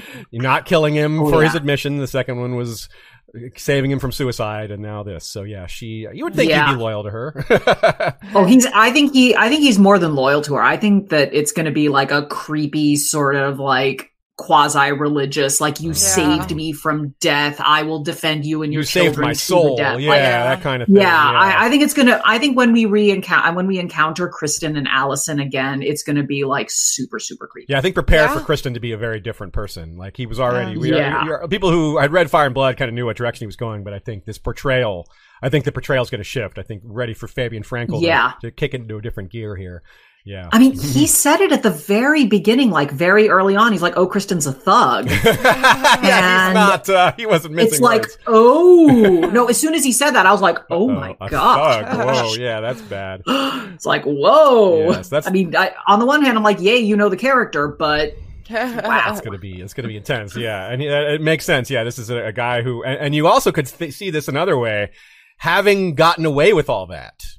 It might make him feel even more Yeah. untouchable. He's like, oh, and also might make him feel, especially if he goes more religious about it, that he he was destined He's to do that, or like the gods were on his side. So he feels, yeah, he's gonna have even more like I'm a good guy. Like self righteousness will be will be all through him.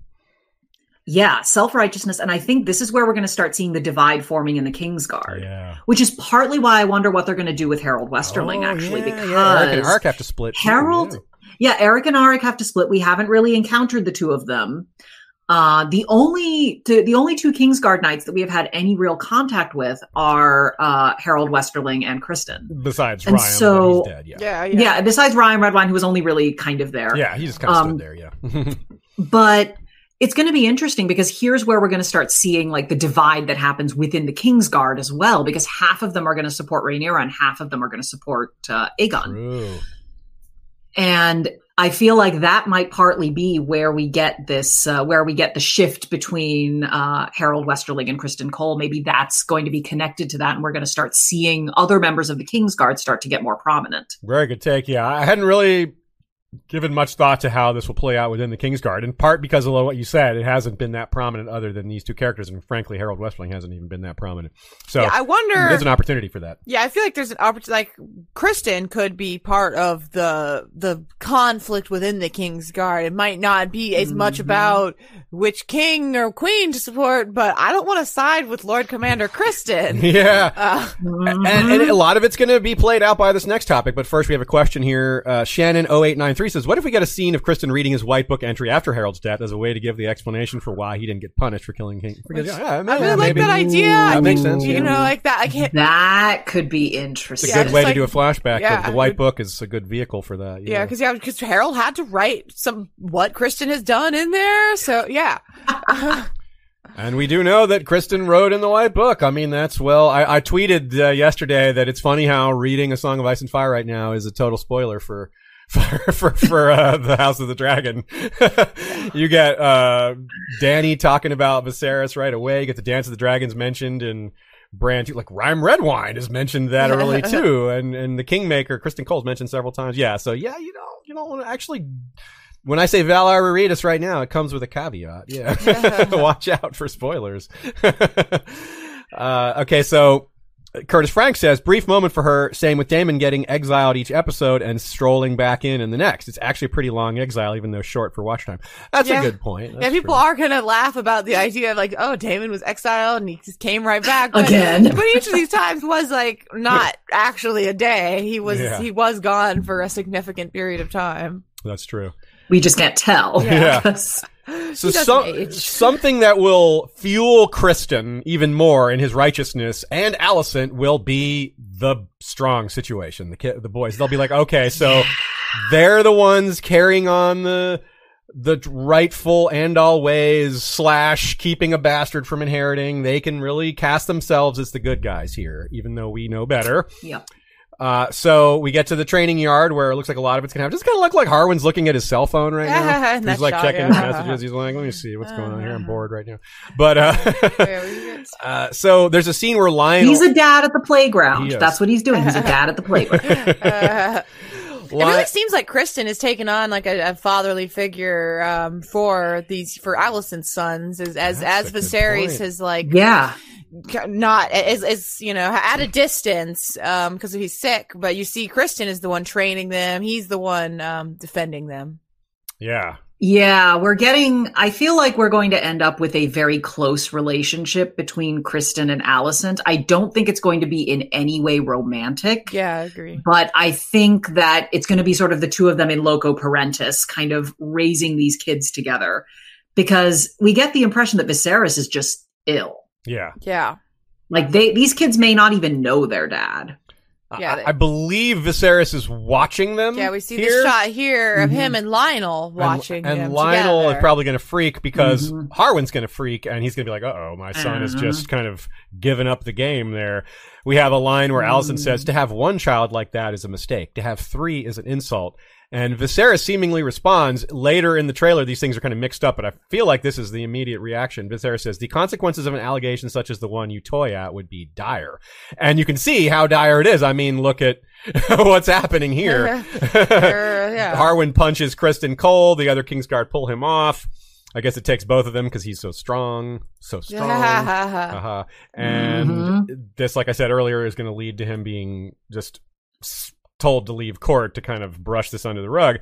That's Lyonel saying people have eyes is probably him chastising Harwin for like, look, son, when you act, when you take it that personally with these kids that aren't supposed to be your kids, people are going to notice. it's like kind of obvious. And then you have later, you have, uh, we'll come back to this, but the big voiceover is Larys Strong saying, you know, the stuff about children and how a, father's compromised by his son's actions. Very much repeating Otto's situation, except that we don't know that H- H- Lyonel pushed Harwin towards this. Still, it ends up in a similar place where the protector is compromised. The hand of the king is compromised because of his family is now part of the family, the family, the royal family. Although in this case it's under wraps, so it's a little more complicated. Um, so that's a question I have for you, Kavita. What are some examples that come to mind for you when and how do they play out in the real world when you have two sets of kids from the same king that are living together with different mothers and they're both sort of jockeying for position, both within just with their for with their father at court and of course for the throne. Uh, are there any strong examples that come to mind or anything you can say about this kind of situation from from the real world? Well, I mean, we don't. The closest example I can think of is not a medieval one. It's Henry VIII. Oh, okay. So it's uh, early modern 16th century. And of course, he had six wives. Yeah. Three of them had children, and uh, each one had one child. So we had Princess Mary, who was his oldest child, born from Catherine of Aragon. Uh, and she was Henry VIII's first wife. She was the one that he was married to for the longest. Uh, she was the only one who was not at any point like before everything went down like there was no question about her. She was the daughter of the queen the king and queen of spain. She was a very uh, a match that no one had any problems with except for that whole thing where she was previously married to his brother but they talked to the church about that and decided it was fine except later on when it wasn't.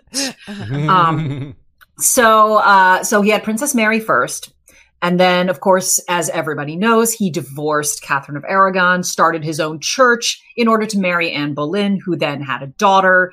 And he decided that that was not ex- that was not acceptable for him. so he had Anne Boleyn executed and married Jane Seymour, who finally gave him the son that he so desperately wanted. They really do seem to be giving Viserys like they. I get a lot of Henry VIII parallels from Viserys here, especially in those early episodes where he was so obsessed with having a male heir. Like Mhm. Rhaenyra, I was getting such Princess Mary parallels from Rhaenyra, this girl who has been like she's been there the whole time. She's been watching the whole time. She has seen all of these things happen. And she knows that no matter what, she is never, ever going to be good enough for her dad Hmm. and it's so sad and that is very much like always the the um uh, the way that i have seen uh, mary tudor especially in her younger years just this poor kid who through absolutely no fault of her own ended up becoming a pawn in these awful political games Mm. and it just completely wrecked her life um so we have princess mary princess elizabeth and prince edward and it was contentious raising the three of them. Uh, they had initially they had three separate households because, of course, the succession was very hinky. Um, as soon as Edward was born, Henry VIII said, "Okay, I have a son. He is my heir. End of story. Okay, there are these girls, but we will figure out what to do with them later."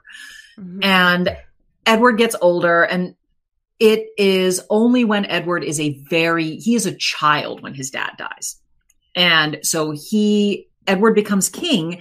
And as soon as he becomes king, everyone has to ask, okay, well, who's going to be king after you if something happens to you? Because Edward was also very sickly. He was Mm. constantly ill.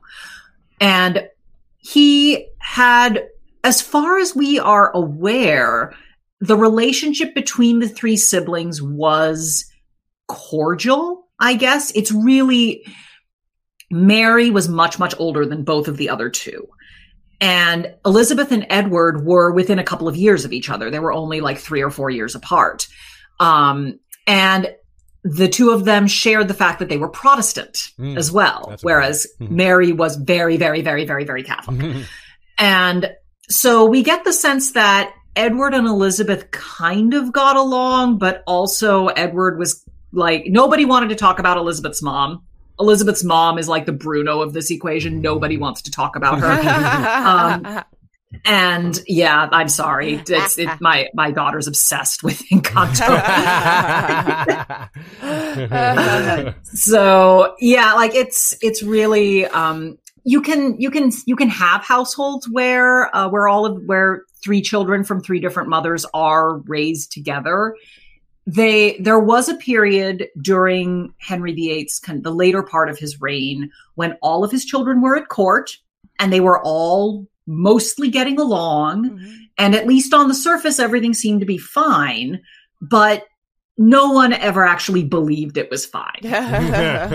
so I think the the answer to the question, the the the the kind of short version, I suppose, since I've already rambled a bunch, um, the answer to the question is that it was always fraught. It was always hard, and it always depended on how well the king had been Mm. about either raising his children together, because there are kings who raised multiple families together and raised the children to support each other and set things up so that, okay, this kid is the heir. All of you are going to support him. Mm. And sometimes that worked. There were ways to get that to work. Yeah.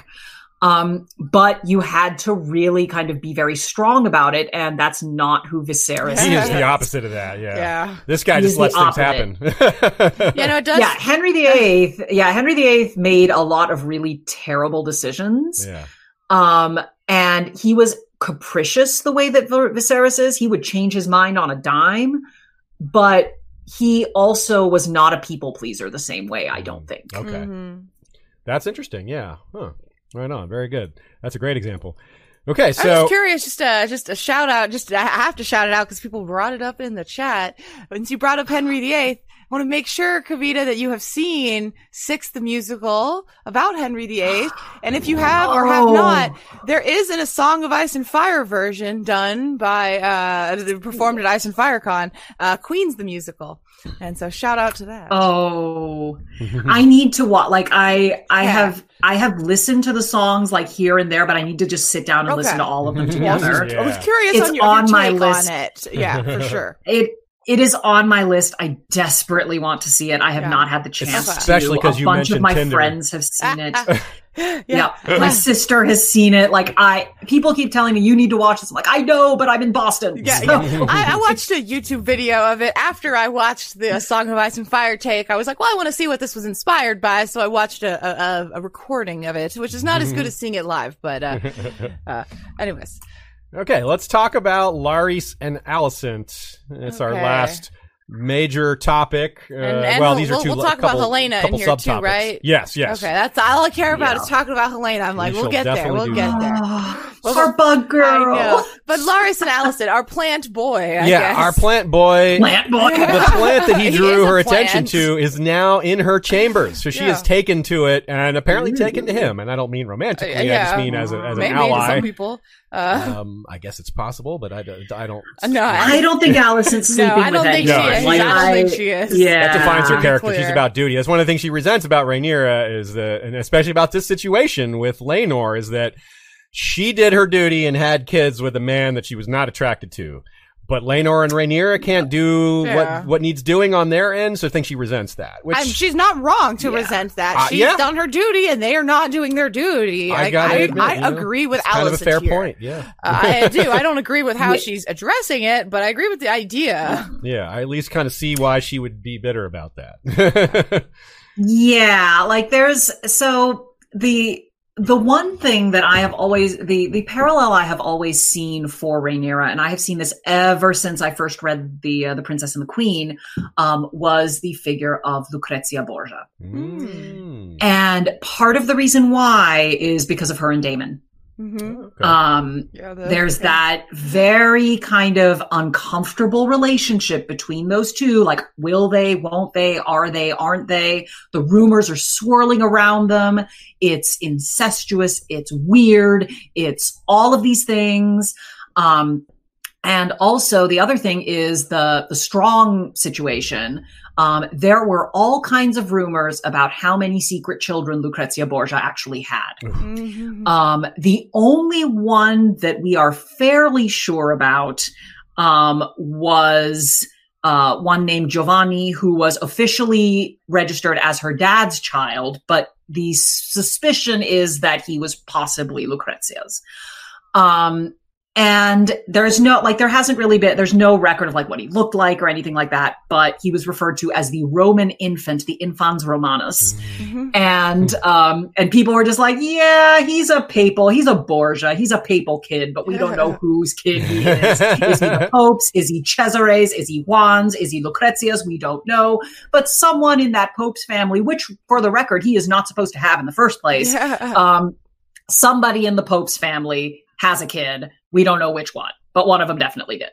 Hmm. Um, so I am reminded very much of Lucrezia Borgia, who is such a fascinating and controversial figure because so many things were said about her and none of them can be conclusively proven. wow. Um, we don't even know what she looked like Wow. because half of the portraits that have been that are supposedly of her may not actually be of her. We don't know. Um, the only one that we can be completely sure of is there's one in the Vatican apartments in Rome um, called the Disputation of St. Catherine. That one we know is her Mm. but and, and it was her when she was maybe 13 years old but other than that we have no idea and she is this figure who is credited with having poisoned people having had tons and tons of affairs having slept with her brother having slept with her father having um, had an affair with one of the uh, the most famous poets of the italian renaissance Piet, um, pietro bembo um, having sort of being married to this one duke who had syphilis, like all of this stuff, all of these racy things that we hear about her. Um, and we do not know if any of them are true. Like half of them have no basis in any kind of like contemporary facts.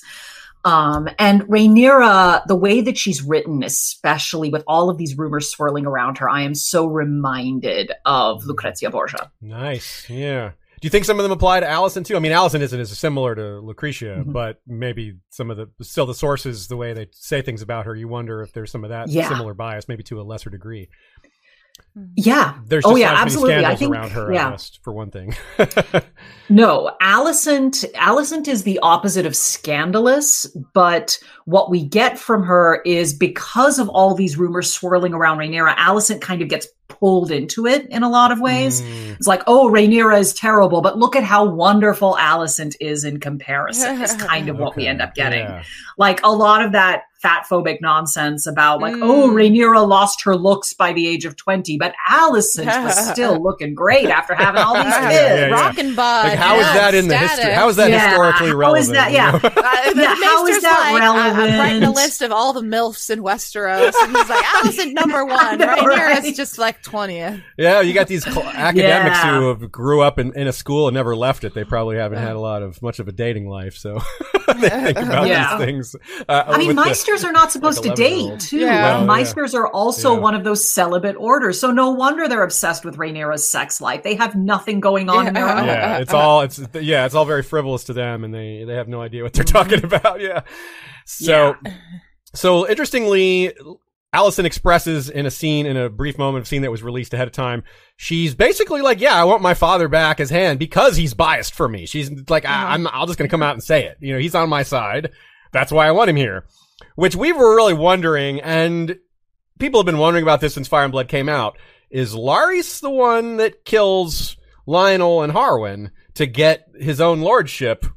And uh, in this scene, this quote where he says, What are children but a weakness? Through them you imagine you will persist forever, but for them you surrender what you should not. It really sounds like a guy who's about to kill his own father, or at least could be, given that we know his father's about to die. So, and he says, A father compromised my acts of a son. So, you wonder, I mean, you could definitely see why someone else would want to kill Harwin and Lyonel to Yeah. keep this secret. Yeah. So, it's a I great go- mystery. 'cause- I go back and forth, Aziz. I, I, I on Yeah. our Wednesday stream, I felt like I, I, I felt convinced that maybe it was Larys, and then I thought about it more, and I'm like, I don't think it was Larys after all. But I, I, I really vacillate back and forth on whether I think Larys was both involved or the, uh, the the uh impetus for it because there's there's those are two different things like him just being involved and agreeing to it are different from him coming up with the idea or deciding to do Yeah, and it. Alicent wants her dad back there, which would mean the removal of Lyonel. But how does Har, Har, uh, Larys know that killing Lyonel will bring back Otto? That's that's like step one, but step two is I mean, it kind separate. of kind of brings me to uh, it's funny enough because th- there was uh, Viserys when he was all lost in his paranoia and he's thinking about Balon being killed and how Otto then was hand within five days later. Yeah, um, like yeah. Otto wouldn't have known either, but it's worked out the same. and it's the same kind of problem where you can't have full trust in him, and it's like, well, now I'm not sure about that. Yeah, I'm not so sure I can trust you anymore, even though I have trusted you to this point. Now you're compromised. I guess like we've talked about it a bunch. Kavita, where do you land on on Larys's involvement? It's a bit. I, Yeah. It could go a lot of ways, I think. But do you have a thing? Do you have a thing you think, and do you have a thing you want? Like those are different sometimes. I have, well, I know what I want. My pet theory Mhm. is one that is completely out of left field. I love it. it for a variety of reasons. Um, and this is that, um, so my thought is that Larys was involved with the murder of his dad and Harwin Mm-hmm. And that there were a variety of reasons behind this, at least one of which was that Harwin was being too bold. He was compromised. Um, and it was starting to become too dangerous for the Strongs. Like if having your kids that close to the throne puts a target on your back. Mm. Um, and also I think that Larys just didn't approve of it. I feel like he is very much kind of falling into, like we already see him sympathetic to Alicent. He's taking We the always- green side, whether yeah, kind of whatever reason. yeah, he he's already leaning towards the greens because he has that comment he makes to Alicent about how much he misses Otto, Mm. how much he thinks Otto was doing the right thing, how he believes that Otto was a good hand. Yeah, And this is in spite of the fact that his dad is the one who replaces Otto. yeah. So to have him say that, I think is very clearly setting up that he is going to at least start this fight on the green side. Yeah. He, for whatever reason, And- I totally agree. I don't know. I don't know that we Yeah, understand his what- motivations, but yeah. Yeah, I don't know that he's necessarily the driving force behind them getting killed. I feel that he might, I, I think he has to be involved. I feel like that's part of the reason how the way that it happens and the way that it happens so smoothly is because he's involved. Mm. But um, I think he's involved. And I think my pet theory starts actually after the death of Lyonel and Harwin. Um, and it is that before Otto gets reinstated, Viserys, and this is, there's a throwaway line in Fire and Blood, Viserys considered making Rhaenyra his hand. Uh, Like there's a, it's a throwaway mention. It is like half a sentence. Viserys, some say Viserys did this, but no, he decided to bring back Otto Hightower. And I seized on that first half of that line and went, Mm. oh my God, what if he did? And so you think about the ramifications of that. You think, okay, Rhaenyra has just lost her husband. She has just lost Laena. Uh, Daemon has just lost Laena. Like both of the Velaryon siblings are dead. They both died within weeks of each other. We've had that awful incident with Aegon, with uh, Lucerys and uh, Aemond. And Rhaenyra has not yet gotten together with Daemon, so far as we know. right. So she hasn't upset I her wrote- father with that one. She has not. Yeah. And I feel that Viserys considers making Rhaenyra his hand, decides not to for some reason, whether that reason is Alicent, Larys, Both. whoever. Yeah. somebody, yeah, both. Someone convinces him not to. He reinstates Otto as hand. That makes Alicent, Larys, and the Greens happy. Rhaenyra is furious about this and goes and marries Daemon. Uh, this could be part of why she leaves. Maybe I- maybe it's related to Yes. separating their children. I think it's part of her departure. I think it's part of why she, I Mm, think the I main like it. reason she marries Daemon is because Viserys passes her over Interesting. and chooses Otto Hightower. Interesting. That definitely fits. And so like she it. sees Daemon as a way to shore up her own power. Hmm. Right on. Okay, yeah, that, that works. I mean, it's referring back to Larys. I think it, it- that also makes a lot of sense because if he's taking the side of the Greens, he sees his father taking the side of the Blacks, and his brother is fully involved Yeah. with their children. Oh yeah, his that. brother is like straight up in the middle of the nonsense. Yeah. and it's super And he's all, his brother because he thinks and his he's brother is smarter. also yeah. he's also interfering in the succession. Yeah. Like Harwin is literally committing treason, high by sleeping with the queen, Yeah. like by sleeping with the heir to the throne. exactly what I Criston mean, Cole did. depending on how like I I look at it and I go, well, the the claim to the throne derives through Rhaenyra, therefore it doesn't matter who the father is, but also everyone cares. Yeah, everyone does Yeah. care, and that does. and matter, yeah. especially Alicent is going to care, Oh, and yeah. she is going to talk about how much she oh, cares Oh, yeah. to everybody who will listen. Yeah. It's And- it's super Yeah. ironic that Larys is like, I'm the smart one. I believe we should be on the green side, and it's gonna Yeah. not gonna work out for him. And he's gonna switch. He's gonna try to switch to the blacks at the end, and and it will almost work. But Cregan's gonna be like, No. Nope. Nope. Uh, not even, definitely not you. Not even the sea snake gets away with this. like, he's like, none of y'all, anyone who switched sides at any point. Is- But yeah, like whatever it is, though, I mean, Alys Rivers is definitely involved Hmm. in the fire. She is absolutely, like, I Ooh. absolutely I hadn't 100% about believe that. Alys Rivers is involved. That's a great idea. I don't know how, but like she's their per. I feel like she's their person on the ground. Hmm. Like she's their person. Like she's the only person who's there at Harrenhal. Yeah, someone has to do it. Yeah, down. Larys isn't setting that fire Yeah, because himself. Larys isn't there. Yeah. He's in Yeah, I wonder like if that's something we Sarah could find out Paulson after the fact because I don't think we'll see Mhm. Alys this season. No, I, you I know, don't think so like, will. so like, Mm. would we? Would that be one of those things that you just as as a viewer we can extrapolate and be like, well, Alys was there and we know that she would have been, you know, or will be the that be the sort of thing where Alys has a conversation with Larys or with someone where And she's then like- later on, and then you Mhm. find out this information. Oh. We Yeah, actually do get a shot of the that's a great Harrenhal call. fire and then a shot of the aftermath where they're carrying out a body and there's smokes and flames around and Mhm. wearing. Yeah. It's funny because the, the soldiers are wearing green. Uh, They don't have sigils, but it's I Yeah, really can't maybe they're making being sure else. that everyone is dead. Yeah, yeah. So there you go. There's the shot. Shay's got it on screen of, now. uh, Yeah. So it's a uh, definitely wonder about that. Smoky out there. It looks like. Let's me. talk briefly about Mushroom, Kavita, because you've got a fun note here. uh, in the bit about Larys and talking about later in Fire and Blood, he just is more and more brazen with what he says he'll do. Larys is like, yeah, we can just ally with the sea snake and then kill him later once he does what we need. He's he's very later in Fire and Blood during the war. He's very brazen with his suggestions on how to betray people. He's like, yeah, King, just pretend to be on his side. Then we can do whatever we want later. But he's like, a betrothal isn't a marriage. We can always break it later. Just, this is just a move. It's not a commitment. So he gets, He's taking Machiavelli too far. yeah, he goes That's full blown. Yeah. And he, instead, and this, this stage, he's keeping that all under wraps. Later, he does, he, he breaks out with it. But, the line from Mushroom is a man who gathers whispers can spread them just as well, referring to his being a rumor monger as well as a rumor collector. And it's his rumor mongering that might do more damage. Probably does. And so we got we got we're going to have a lot of opportunities throughout the rest of the run of the show to be like, did did Larys do that? and you have this great idea that even Mushroom is a facade of sorts. This is cool. Go ahead and tell people about this one. So this is like just a half baked idea that I ca- that I was thinking about when I was listening to the uh, the half season recap episode in the car the other day. Um, because I'd been wondering it for a long time because mushroom is like I can tell I can see who George has based it on. It's very much kind of Suetonius. That is the vibe that I get from mushroom because Suetonius is the Roman historian who spilled all of the tea about the later emperors. You want like Nero and Caligula and Claudius. Like he is the main source for I Claudius, which is a source that George has talked about a bunch Oh, of yeah. times, including in the interview he Uh, with yeah, you guys. Yeah. He loves I Claudius. He. Yeah, he loves I Claudius, and I Claud the main contemporary source for I Claudius is the Lives of the Caesars by Suetonius. And Mushroom has a very Suetonius voice. Like he always picks the most scandalous, the raciest, the sexiest uh, interpretation of everything. Um, or the one that involves the most murder.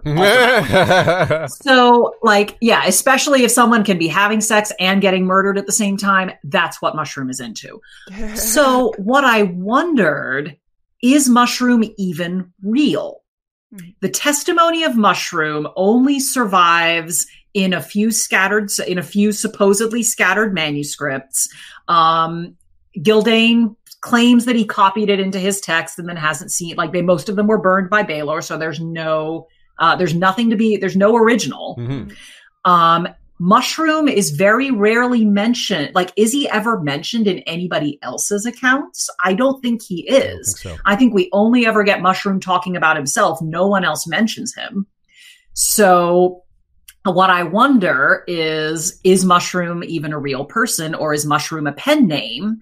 And is this actually written by somebody else? I love it. Um, and there's actually yeah. a great, yeah, there, there's a great source uh, for the last couple of years of the Wars of the Roses that are that is supposedly called the second continuation of the of a monastic chronicle, but is very clearly written by a guy who was at the court.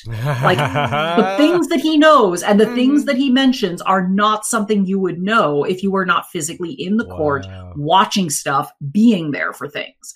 So we don't know who the guy is. There's a lot of speculation about who he might have been. No way of knowing for certain, but it is listed as a monastic chronicle. It was stored in a monastery. They did not find it until 300 years after the death of Richard III. Oh. Hmm. So, like, Wow. this was a chronicle this was a source that was not available to shakespeare this was a source that was not available to oh. any of the 16th century chroniclers writing about richard iii hmm. it only pops up much much later and it is one of those sources where a lot of the stuff he says there's no corroboration for it it's the only source Wow. that has this information Huh. Mm. and so i i wonder is mushroom even real That's awesome. I, Yeah. I think that's a great, great Yeah. concept that I honestly hadn't thought about before, but Yeah, I really seriously. like the idea of someone being like, oh, I want to write about this stuff that I experienced or that I heard about, like a little picture of both that they saw some stuff and then they didn't want to put their name to it. They didn't want, they didn't want Mhm. that. So let's come up with a moniker, a pseudonym and like if Didn't- it's racial, you know, I, I I really like the idea. Didn't George use that for one of the other in-world books? Like, isn't a caution for young girls? Isn't one of the suggestions that caution Oh, for young girls was not Yeah. written by Corian Wilde? So we already have the idea. Oh, yeah. Right, that concept is there with that. Nice. Absolutely. Very cool. Oh, I, I, when I taught, uh, I taught a graduate seminar actually on where we used Fire and Blood as one of the texts. Yeah. And Oh, nice. I actually had one of my, one of my students wrote the most amazing analysis of a caution for young girls based entirely on what were provided in Fire and Blood. She talked like here are like four different manuscript versions. Here are all the different there are the differences between them. Here's where they were found. Here's how they were put together. She created all of this stuff. It was such a great paper. I Wow. loved Oh, it that's so awesome. You must have had so much fun with that. Yeah. Yeah. I was so pleased. It was exactly what I wanted from the assignment. Um, Yeah. She also, this same student also wrote a fantastic piece on the murder of Jaehaera Targaryen. Oh So, Oh, wow! yeah. So she, Spoiler. she's in. She's in there. Yeah. She So is. My, my theory Yeah, on mushroom isn't nearly as cool as yours. It's just that the cameras aren't pointed down low enough. like if they were to angle a little differently, you'd see him. He's actually been in every scene. He's been there the whole time. But- I would love to see that edit someone makes. Yeah, Just it's like the the mushroom, mushroom edit. edit. Yeah, he's, he's real. He's All you see is everyone's feet. yeah, his knees, lots of knees, and so a couple of Like the opposite of the Snyder cut. yeah, the mushroom cut. The mushroom cut. Oh, that's a different sort of thing. I, a mushroom cut. Yeah. Okay, a couple of The ran- mushroom cut they have to only show on pay per view. Yeah, you have to be on mushrooms to watch the mushroom cut. Yeah, that's it. or to understand it, right? All right. Well, a couple of random thoughts before we say goodbye today. We've had a nice run. Oh yeah. But it's uh it's it's getting to be about that time. We're we're wondering how some of the green stuff will play out. Alicent, of course, is imparting on her son that he will be king. But here's Helaena, our first shot of Helaena. She is a bug girl. You see right here. I, I is a lightened and girl. zoomed in on her box. She's got a box with like a scorpion and some beetles and like leaf insects. And in her hands there, she does have a giant millipede. People had wondered if it was like a snake or what, but yeah, a millipede. And so yeah, critter girl, Helaena, bug Yes. girl, which like, I mean, we hear that Girl. Jaehaera is a little a little different, a little odd, a little maybe neurodivergent, and so that's Helaena's daughter, Jaehaera. So I feel like this is not not them taking something from nothing. In other words, like they have, like we have, and this is something I said before. Like we have nothing on Helaena's personality really at all. So they really get to do what they want here. But I feel like the decision to do this with Helaena is actually like that. There is a lot of like, text that it's rooted in because of the Jaehaera thing and because of Helaena. For me, I, I'm like with her dragon being named Dreamfyre. Like that's who she, um, who who she pairs with.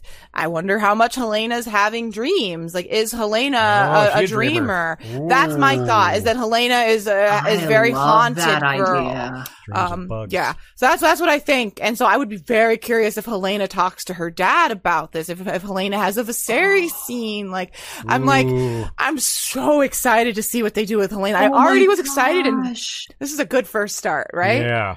I- I- Oh, that is going to be heartbreaking. Oh, like yeah. I all like Helaena, I already just like there are very few people on the green side that I like, but Helaena is like the one person I'm like, precious baby girl. She did nothing wrong Yeah. ever. Yeah.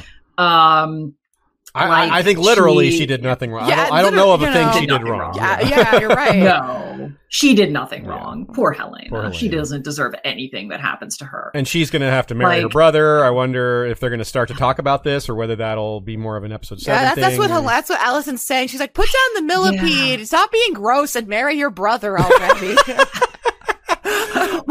Well, I will be curious. I will be bugs and go bang very, very curious yeah. to see how Alicent gets around her anti-incest. Yes, me too. yes. because even in that scene, like the one scene in episode four where she was confronting Rhaenyra about the incest, about Daemon, and that, like Emily Carey, I just I cannot get over her in that She's scene. so she good. was so good.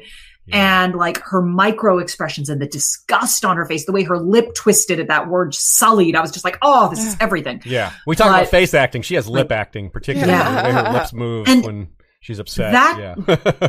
That scene alone, it explained so much of what happened afterward. yeah. Like if you pay attention, like anyone who thinks that Alicent going, uh, Alicent's heel turn was not foreshadowed in that scene was not watching Oh, that yeah, scene because that's very- it was absolutely Oh, right yeah. there.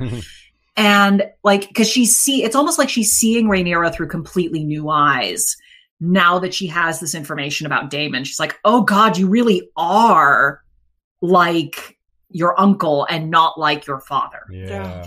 because yes, like Viserys and Aemma were cousins, but nobody seems to really have a problem with that.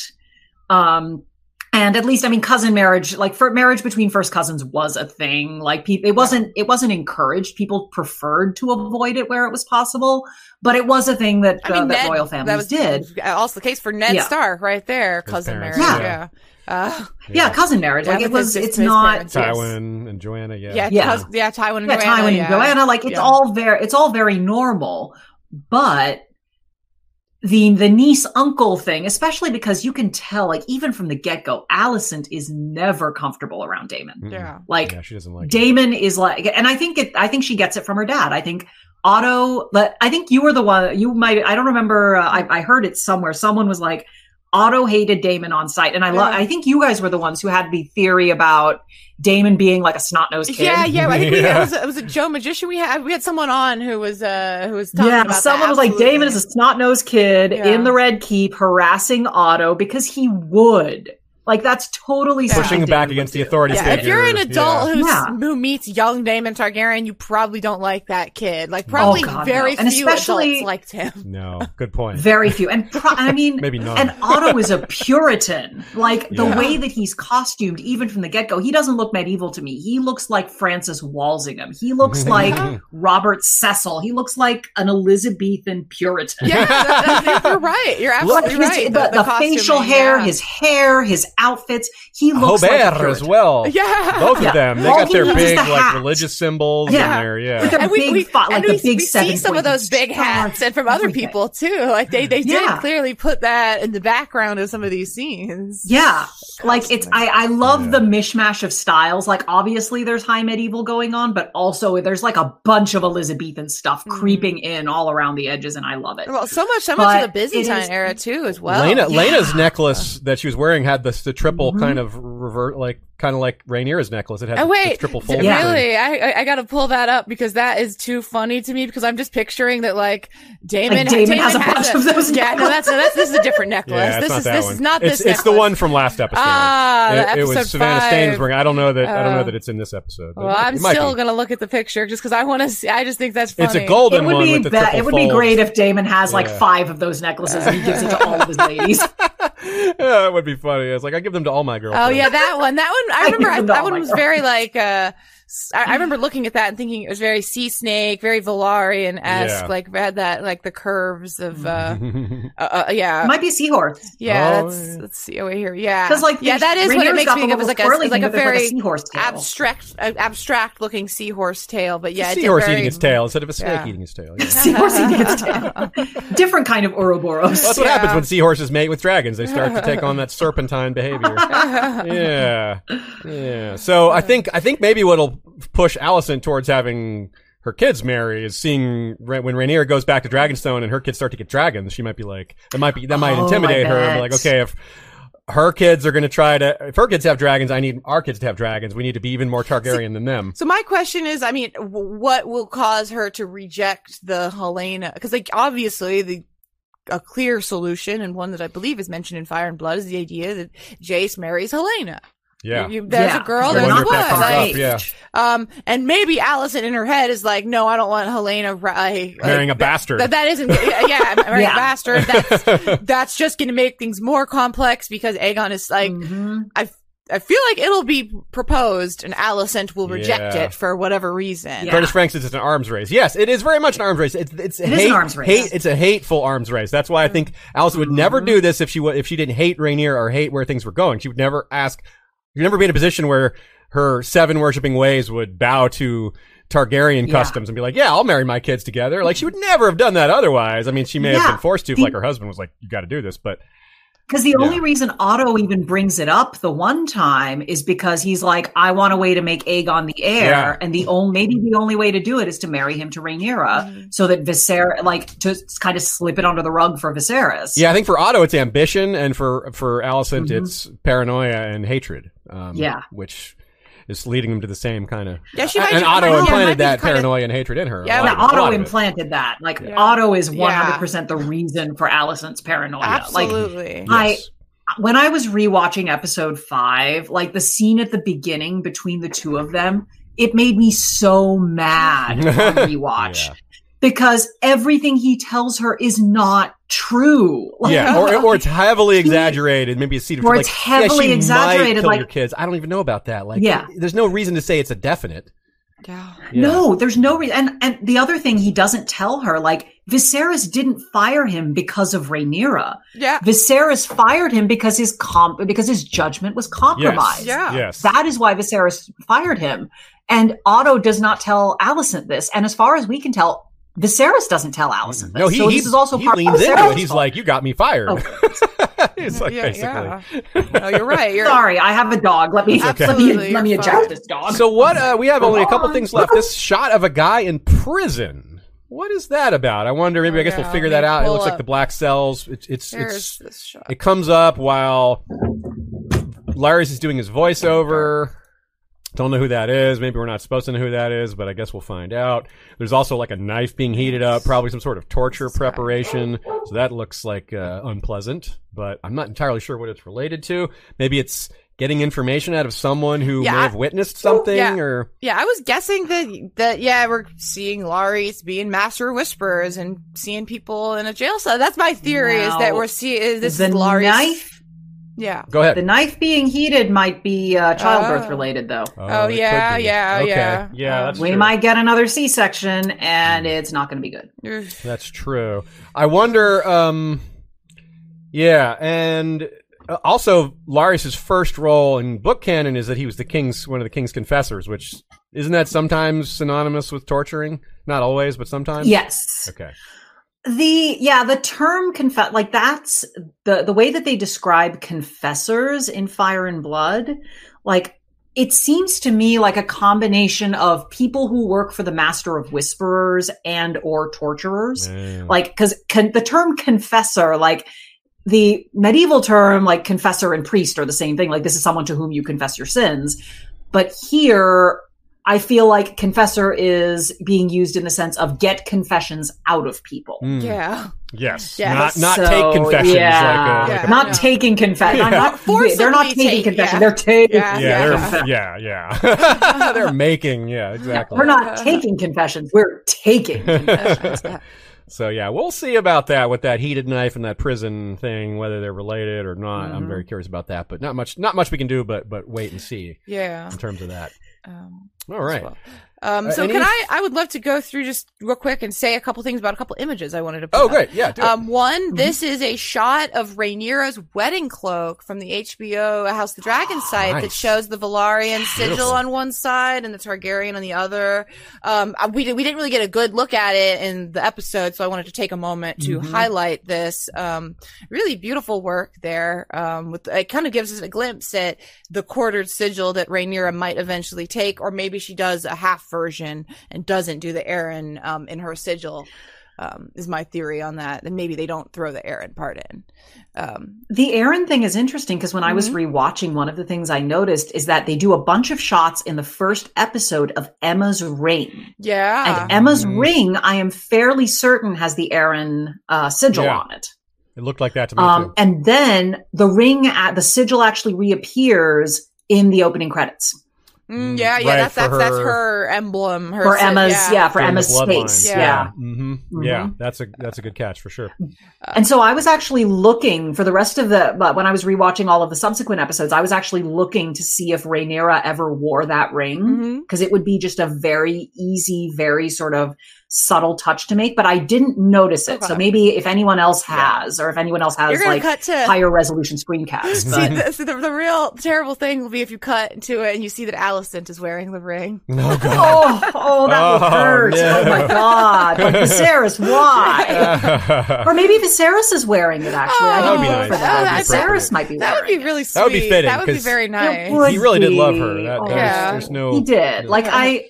no I mean, about that. notwithstanding how, like, notwithstanding that I 100% disagree with all of his actions concerning her, I do think he did care about her. Yeah, Yeah. yeah, uh, yeah. I agree. I, I yeah. agree. I um, so yeah, definitely I wanted to go through just real quick all the shots and just uh, put them on screen. We have Rhaenyra and the council, Aemond, and this is him looking at a dragon. Yeah, I forgot to mention yeah, this one. this is from um, the very early trailer, so we're getting that scene this time. Yeah. Um, Um, he maybe is going to flirt with getting his own dragon, but we know he doesn't get one yeah, until Vhagar. yeah, he doesn't get Vhagar. This is not Vhagar. This is Mm-hmm. a dragon that's able to be indoors, so we know for a fact this could not be Vhagar. Also, Vhagar is off in Pentos with Laena. yeah, yeah, that wouldn't multiple work. reasons. Um, we get Maybe it's whichever dragon was in his crib, because Oh, yeah. presumably all of them got dragon eggs, and we don't really hear about the. uh We don't really hear about Viserys and Alicent's kids.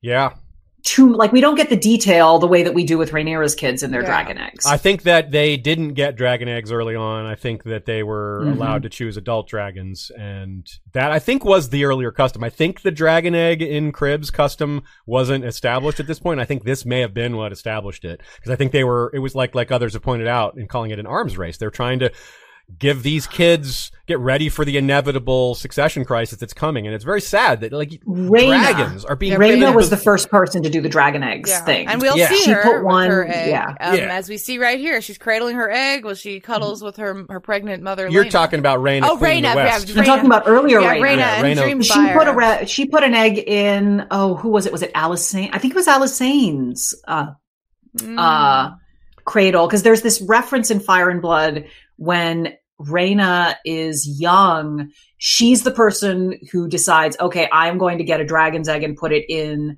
the cradle of one of my siblings. I don't remember which sibling it was. It might have been Jaehaerys. It might have been Alicent, Mhm. but it was one of her siblings. I, think- feel like yeah. that's how it went. I don't down. think I think Vermithor may have hatched before Jaehaerys, so I think that Mhm. makes it. But I think Silverwing was, yeah, I think I think that fits. Yeah, Hmm. yeah. Our, someone here in the chat, Arya Saxena says the dragon eggs and crib was established by Rhaena. Yeah. So and so then we will see her later her later namesake uh Rhaena with the dragon Mm-hmm. egg, and that's where we'll see uh, also where we'll see these eggs in uh braziers. Um, Christina shot. K says it was Alicent and that did get both get eggs. Okay, Okay, she did it for she did it both. for All right, cool. That's good. Um, no wonder. Right and so yeah, so we will see lots more of this dragon egg and the hatching and this the dragon stuff. Um, so that'll The be really interesting. Um, we also, as we said, we saw Aegon. Here's more with Rhaena, Laena, and Daemon riding. Um, there is Vermax, Vermax. um, for Jaehaerys. Um, we don't know what this to- scene is about. Yeah, Them standing yeah, out there yeah. in the in his and his his Night pajamas. Yeah, yeah. I'm not sure what just what disturbs Joffrey them. there. Yeah, I don't know what Yeah, might about. might be them finding out about some terrible news. Uh, oh, you know. yeah. um, potentially. I, I don't know. It looks like she's still creating the baby. I'm not sure. We got Lyonel, Viserys looking decrepit and very old. Harwin looking very sexy as always, Harwin, and even Criston. sexier when he beats up Criston Cole here. um, looking the best he's ever looked when he, he beats him up. Um, I do not condone violence, but in that case, maybe a little bit. Uh, but no, I really like the I condone violence against Criston Cole. I really like the, the these kids. We got um Leo Hart is who plays uh Jacaerys, and then Harvey Sadler is this like chunk chubby cheeked like the younger uh, oh Luke. Um, so we got those two. And then we got baby Joffrey. There he is, Of yep. course. Um, so Little we With his little pug nose. Yeah. they chose the right kid. We got Viserys still looking at his model. Yep. Um, and then the scene where it looks like maybe this is now. That's Jaehaerys, I think. A Yeah, gloved I mean- hand. You mean Viserys? Yeah. Sorry, yes, Viserys. Talking yes. to Viserys. Maybe um, telling him you're going to be the, yeah. the, the the heir, you know, and all that. This throne will be yours. Yeah. A nice scene with those together. Uh, Alicent and Larys, which we talked about, and the prisoner. Um, I guess Sunfyre could have been. Someone's pointing out Sunfyre could have been a crib egg too. Which, like you said, though, it isn't well. Sunfyre might have in- been. I don't remember. Yeah, I Yeah, think it's not well I- described I, I think I looked it up recently, Blood. and it was it, it seemed to me that Sunfyre was a little had to be a little bit older, but I forget what pointed um that to me. It was something about like him taming. I, I, I'd have to check, but it w- didn't seem obvious. Bears further Yeah. research. But look, I, I'll also note that the scene of Jace taking his dragon, like he looks like so delighted about getting his dragon, but then one of the shots is the dragon torching like a little lamb. Well, that's what that That's is. what Something, tor- it's, a- it's like a little, like you can see it here. It's Yeah. like a goat, a lamb, or whatever. But like, Oh. it's very oh. symbolic. The, the idea and like uh, he's like Lambs to grinning and Yeah. doing this. I'm like, He's the one being sent to the slaughter. It's like that scene in Jurassic Park with the Velociraptors. Yeah. and the goat. yeah, mm-hmm. This is too Yeah. much yeah. weapon for a child. I mean, it's like arming Yeah. a child. Like we've we've called dragons in different contexts, nuclear weapons, B fifty two bombers. Are you really giving that kid? Yeah, this This kid, little dude? yeah. You're giving him a dragon? You're giving these two These dragons? both? Like, Yeah. I don't care how good of boys they are. They shouldn't be wielding No. nuclear bombs. I mean, in Like, that, probably- Rhaenyra. Yeah, yeah. Rhaenyra was a dragon rider at age seven. yeah, that's what they do. And she's like, as far as I'm aware, she's the youngest. yeah, that is for, the youngest. Yeah, if not the for the youngest. dams. You're right. So It is wild. wild. I have a six year old. The thought of, A year from now, Uh, riding a that is- dragon. oh my God. I, no, no, my, no. You don't even want them going on a roller coaster, let alone. Uh, I'll put her on a roller coaster, fine. Like I'll put her on a roller coaster, put her on a horse, whatever. But oh my god, no. Um, and so yeah, so we'll. s- uh, I think well, what'll be interesting is we'll probably the placement of these scenes. We'll have we'll see exactly why these boys should not have dragons because we're gonna see this training yard scene where they're all fighting each other. Like I agree with and the then laws. They're go the kid give him a dragon. Yeah, I agree with the laws. The kids shouldn't have firecrackers. You know, like this is a lot more f- flame inducing and creating, and yeah, oof. Well, and we also know from Viserys, like how much you control the dragon is at least partly dependent on the dragon. Yeah, Yeah. Like we saw with Balerion and Aerea. how you much can't is always... Aemond controlling Vhagar, and Mhm. how much is Vhagar controlling Aemond? Like Does the Yeah. bond like impact the Dragon Rider's personality a bit? Like, is it a two way street? It's, it's- I'm of the opinion. I I think it does. Mm, I I I think see we it. get hints of that Yeah. because I feel like we see that with Daemon and Caraxes. Yeah, I think so too. Mhm. I feel like Daemon and Caraxes is kind of the best, one of the best examples of seeing kind of the the back and forth intertwined relationship between the dragon and the rider, where like the dragon influences the rider and the rider influences the dragon. Because before Daemon rode Caraxes, he belonged to Aemon. He belonged to Jaehaerys and Alysanne's eldest son, who wrote who rode him into war with in the Stepstones. Again, it's the fucking Stepstones. it's always a and so yeah it's always the stepstones um so the so we have kind of this dragon that is already ridden into war and then daemon claims him when he's like 16 or something like he's relatively young he's not as young as Rhaenyra. Rhaenyra is like alarmingly young Yeah. um but uh like i feel like daemon like because daemon and viserys both claim their initial dragons when they're teenagers i feel Mhm. um, and Viserys, of course, gets Balerion, and then Balerion immediately dies. Um, yeah, I think and he was we never or get the sense yeah, that, when he got him. yeah, and we never get the sense that Viserys tried to claim another dragon. No, we don't. Though he could have, like, there were plenty of them around. He Oh, could yeah. have grabbed any number of them, but yeah, yeah, he could have but had the next never biggest bothered. one. He could have had Vhagar. Yeah, he could have taken Vhagar. Like, I think at that point, Vhagar no, realized dad at that point. I think. Mm.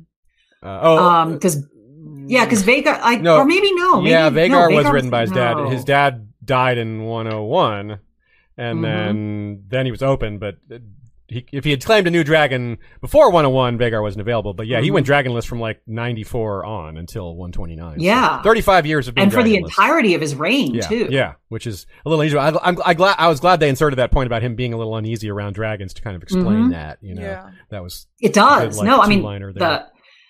Well, frankly, if your the or, your only experience riding a dragon is the Black Dread, um, yeah. It might be a I can see how either all other dragons would be disappointing, or no, this was too goddamn scary. I never. Yeah. There were Yeah, probably I some lean ropes on towards- Balerion too. Yeah, yeah, you're right. Probably. I bet there were ropes him, on yeah. Balerion. But no, I, I do lean towards the second um, interpretation, given Viserys is uh, how he is in House of the Dragon, at Yeah. least um, for sure. And it has me, it does has had me wondering about what kind of information the, the the people who pair with the dragon get from the dragon, and what kind of memories and things are are communicated to them. Because again, like Vhagar has, has seen some stuff. Like yeah. And and so, like, the some stuff. idea of Mhm. Aemond ha- being tapped into that at all is super interesting. Like, it, like it's super interesting. Vhagar Like, w- was part of the destruction of Dorne.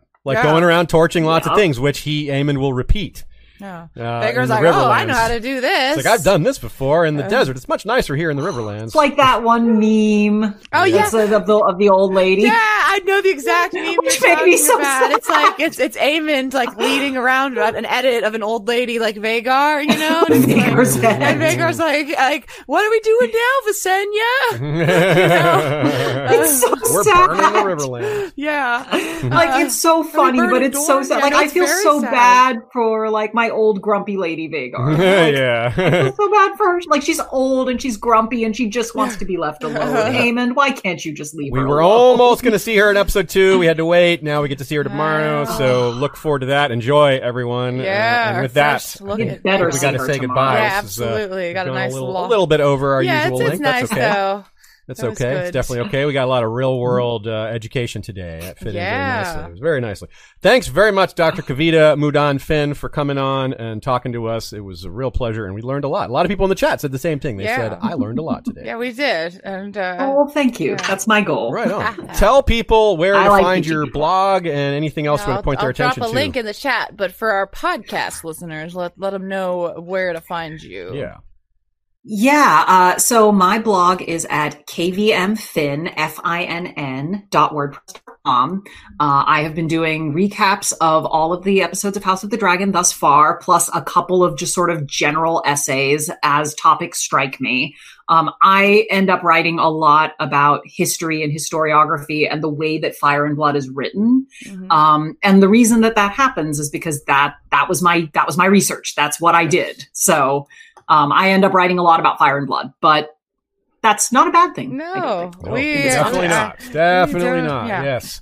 Everyone very happy today. Oh, we Um, got we got you were an S tier guest from Dom Tartaglia. That's that's the, as you know that's the highest of the tiers. So that, that's Oh, quite thank a compliment. Thank you. I appreciate Uh, it. No, I was really Uh, excited to I- have you on. I've uh like uh we uh haven't had you on before, but I knew that you had listened to a podcast um in the past, and so I was really very excited for this. Yeah. I've been a lurker for many men for a while now. Right on. Well, thanks everyone else for attending live today. We appreciate your presence. We appreciate you listening. We appreciate your comments and any thoughts or theories or ideas you have. Uh, thanks to Michael Klarfeld for our awesome maps and our older video intro. For our newer video intro, thank you to Bran the Builder, Bran Winslow, for that, both the music and the video. Thanks to Joey Townsend and Jesse Koval for our regular uh, History of Westeros theme music and outro music. Thanks to all of our lovely patrons for um, both supporting us on Patreon and on Spotify subscriptions. That number's been growing as well. Either one is a way to support us and get bonus episodes and bonus content. So check those out if you are so inclined. And we, until next time, unless there's any final thoughts. I think we're good. We covered right. it all. Cool. I can't wait for tomorrow. Like every First week, half. I'm like, so I just can't wait. I'm so excited to Beginning of the second half. New actresses, new actor, new, all this new stuff. Ten years. What a thing. I guess Yeah. real quick, what are you each most excited for tomorrow? Before we go, just tell me about Vhagar. Vhagar. Vhagar for you. I'm I'm most excited. Laena. I'm excited. Laena. Oh, for Laena, I'm more excited. I'm most excited to see Helaena, as it turns Helaena, out. okay. Uh, Like I, I, Laena it's and funny. Because, yeah, it's funny because Yeah. I've been saying I love Laena so much every week, but I'm so intrigued by this critter box. So uh, Yeah. yeah. I'm excited. Uh, let us know in the chat what you're most excited for uh, tomorrow. All right, folks. Enjoy the episode. Thanks again, Dr. Kavita, and we will see you all soon. Valar reread us. Watch out for spoilers, though. And Valar rewatch us.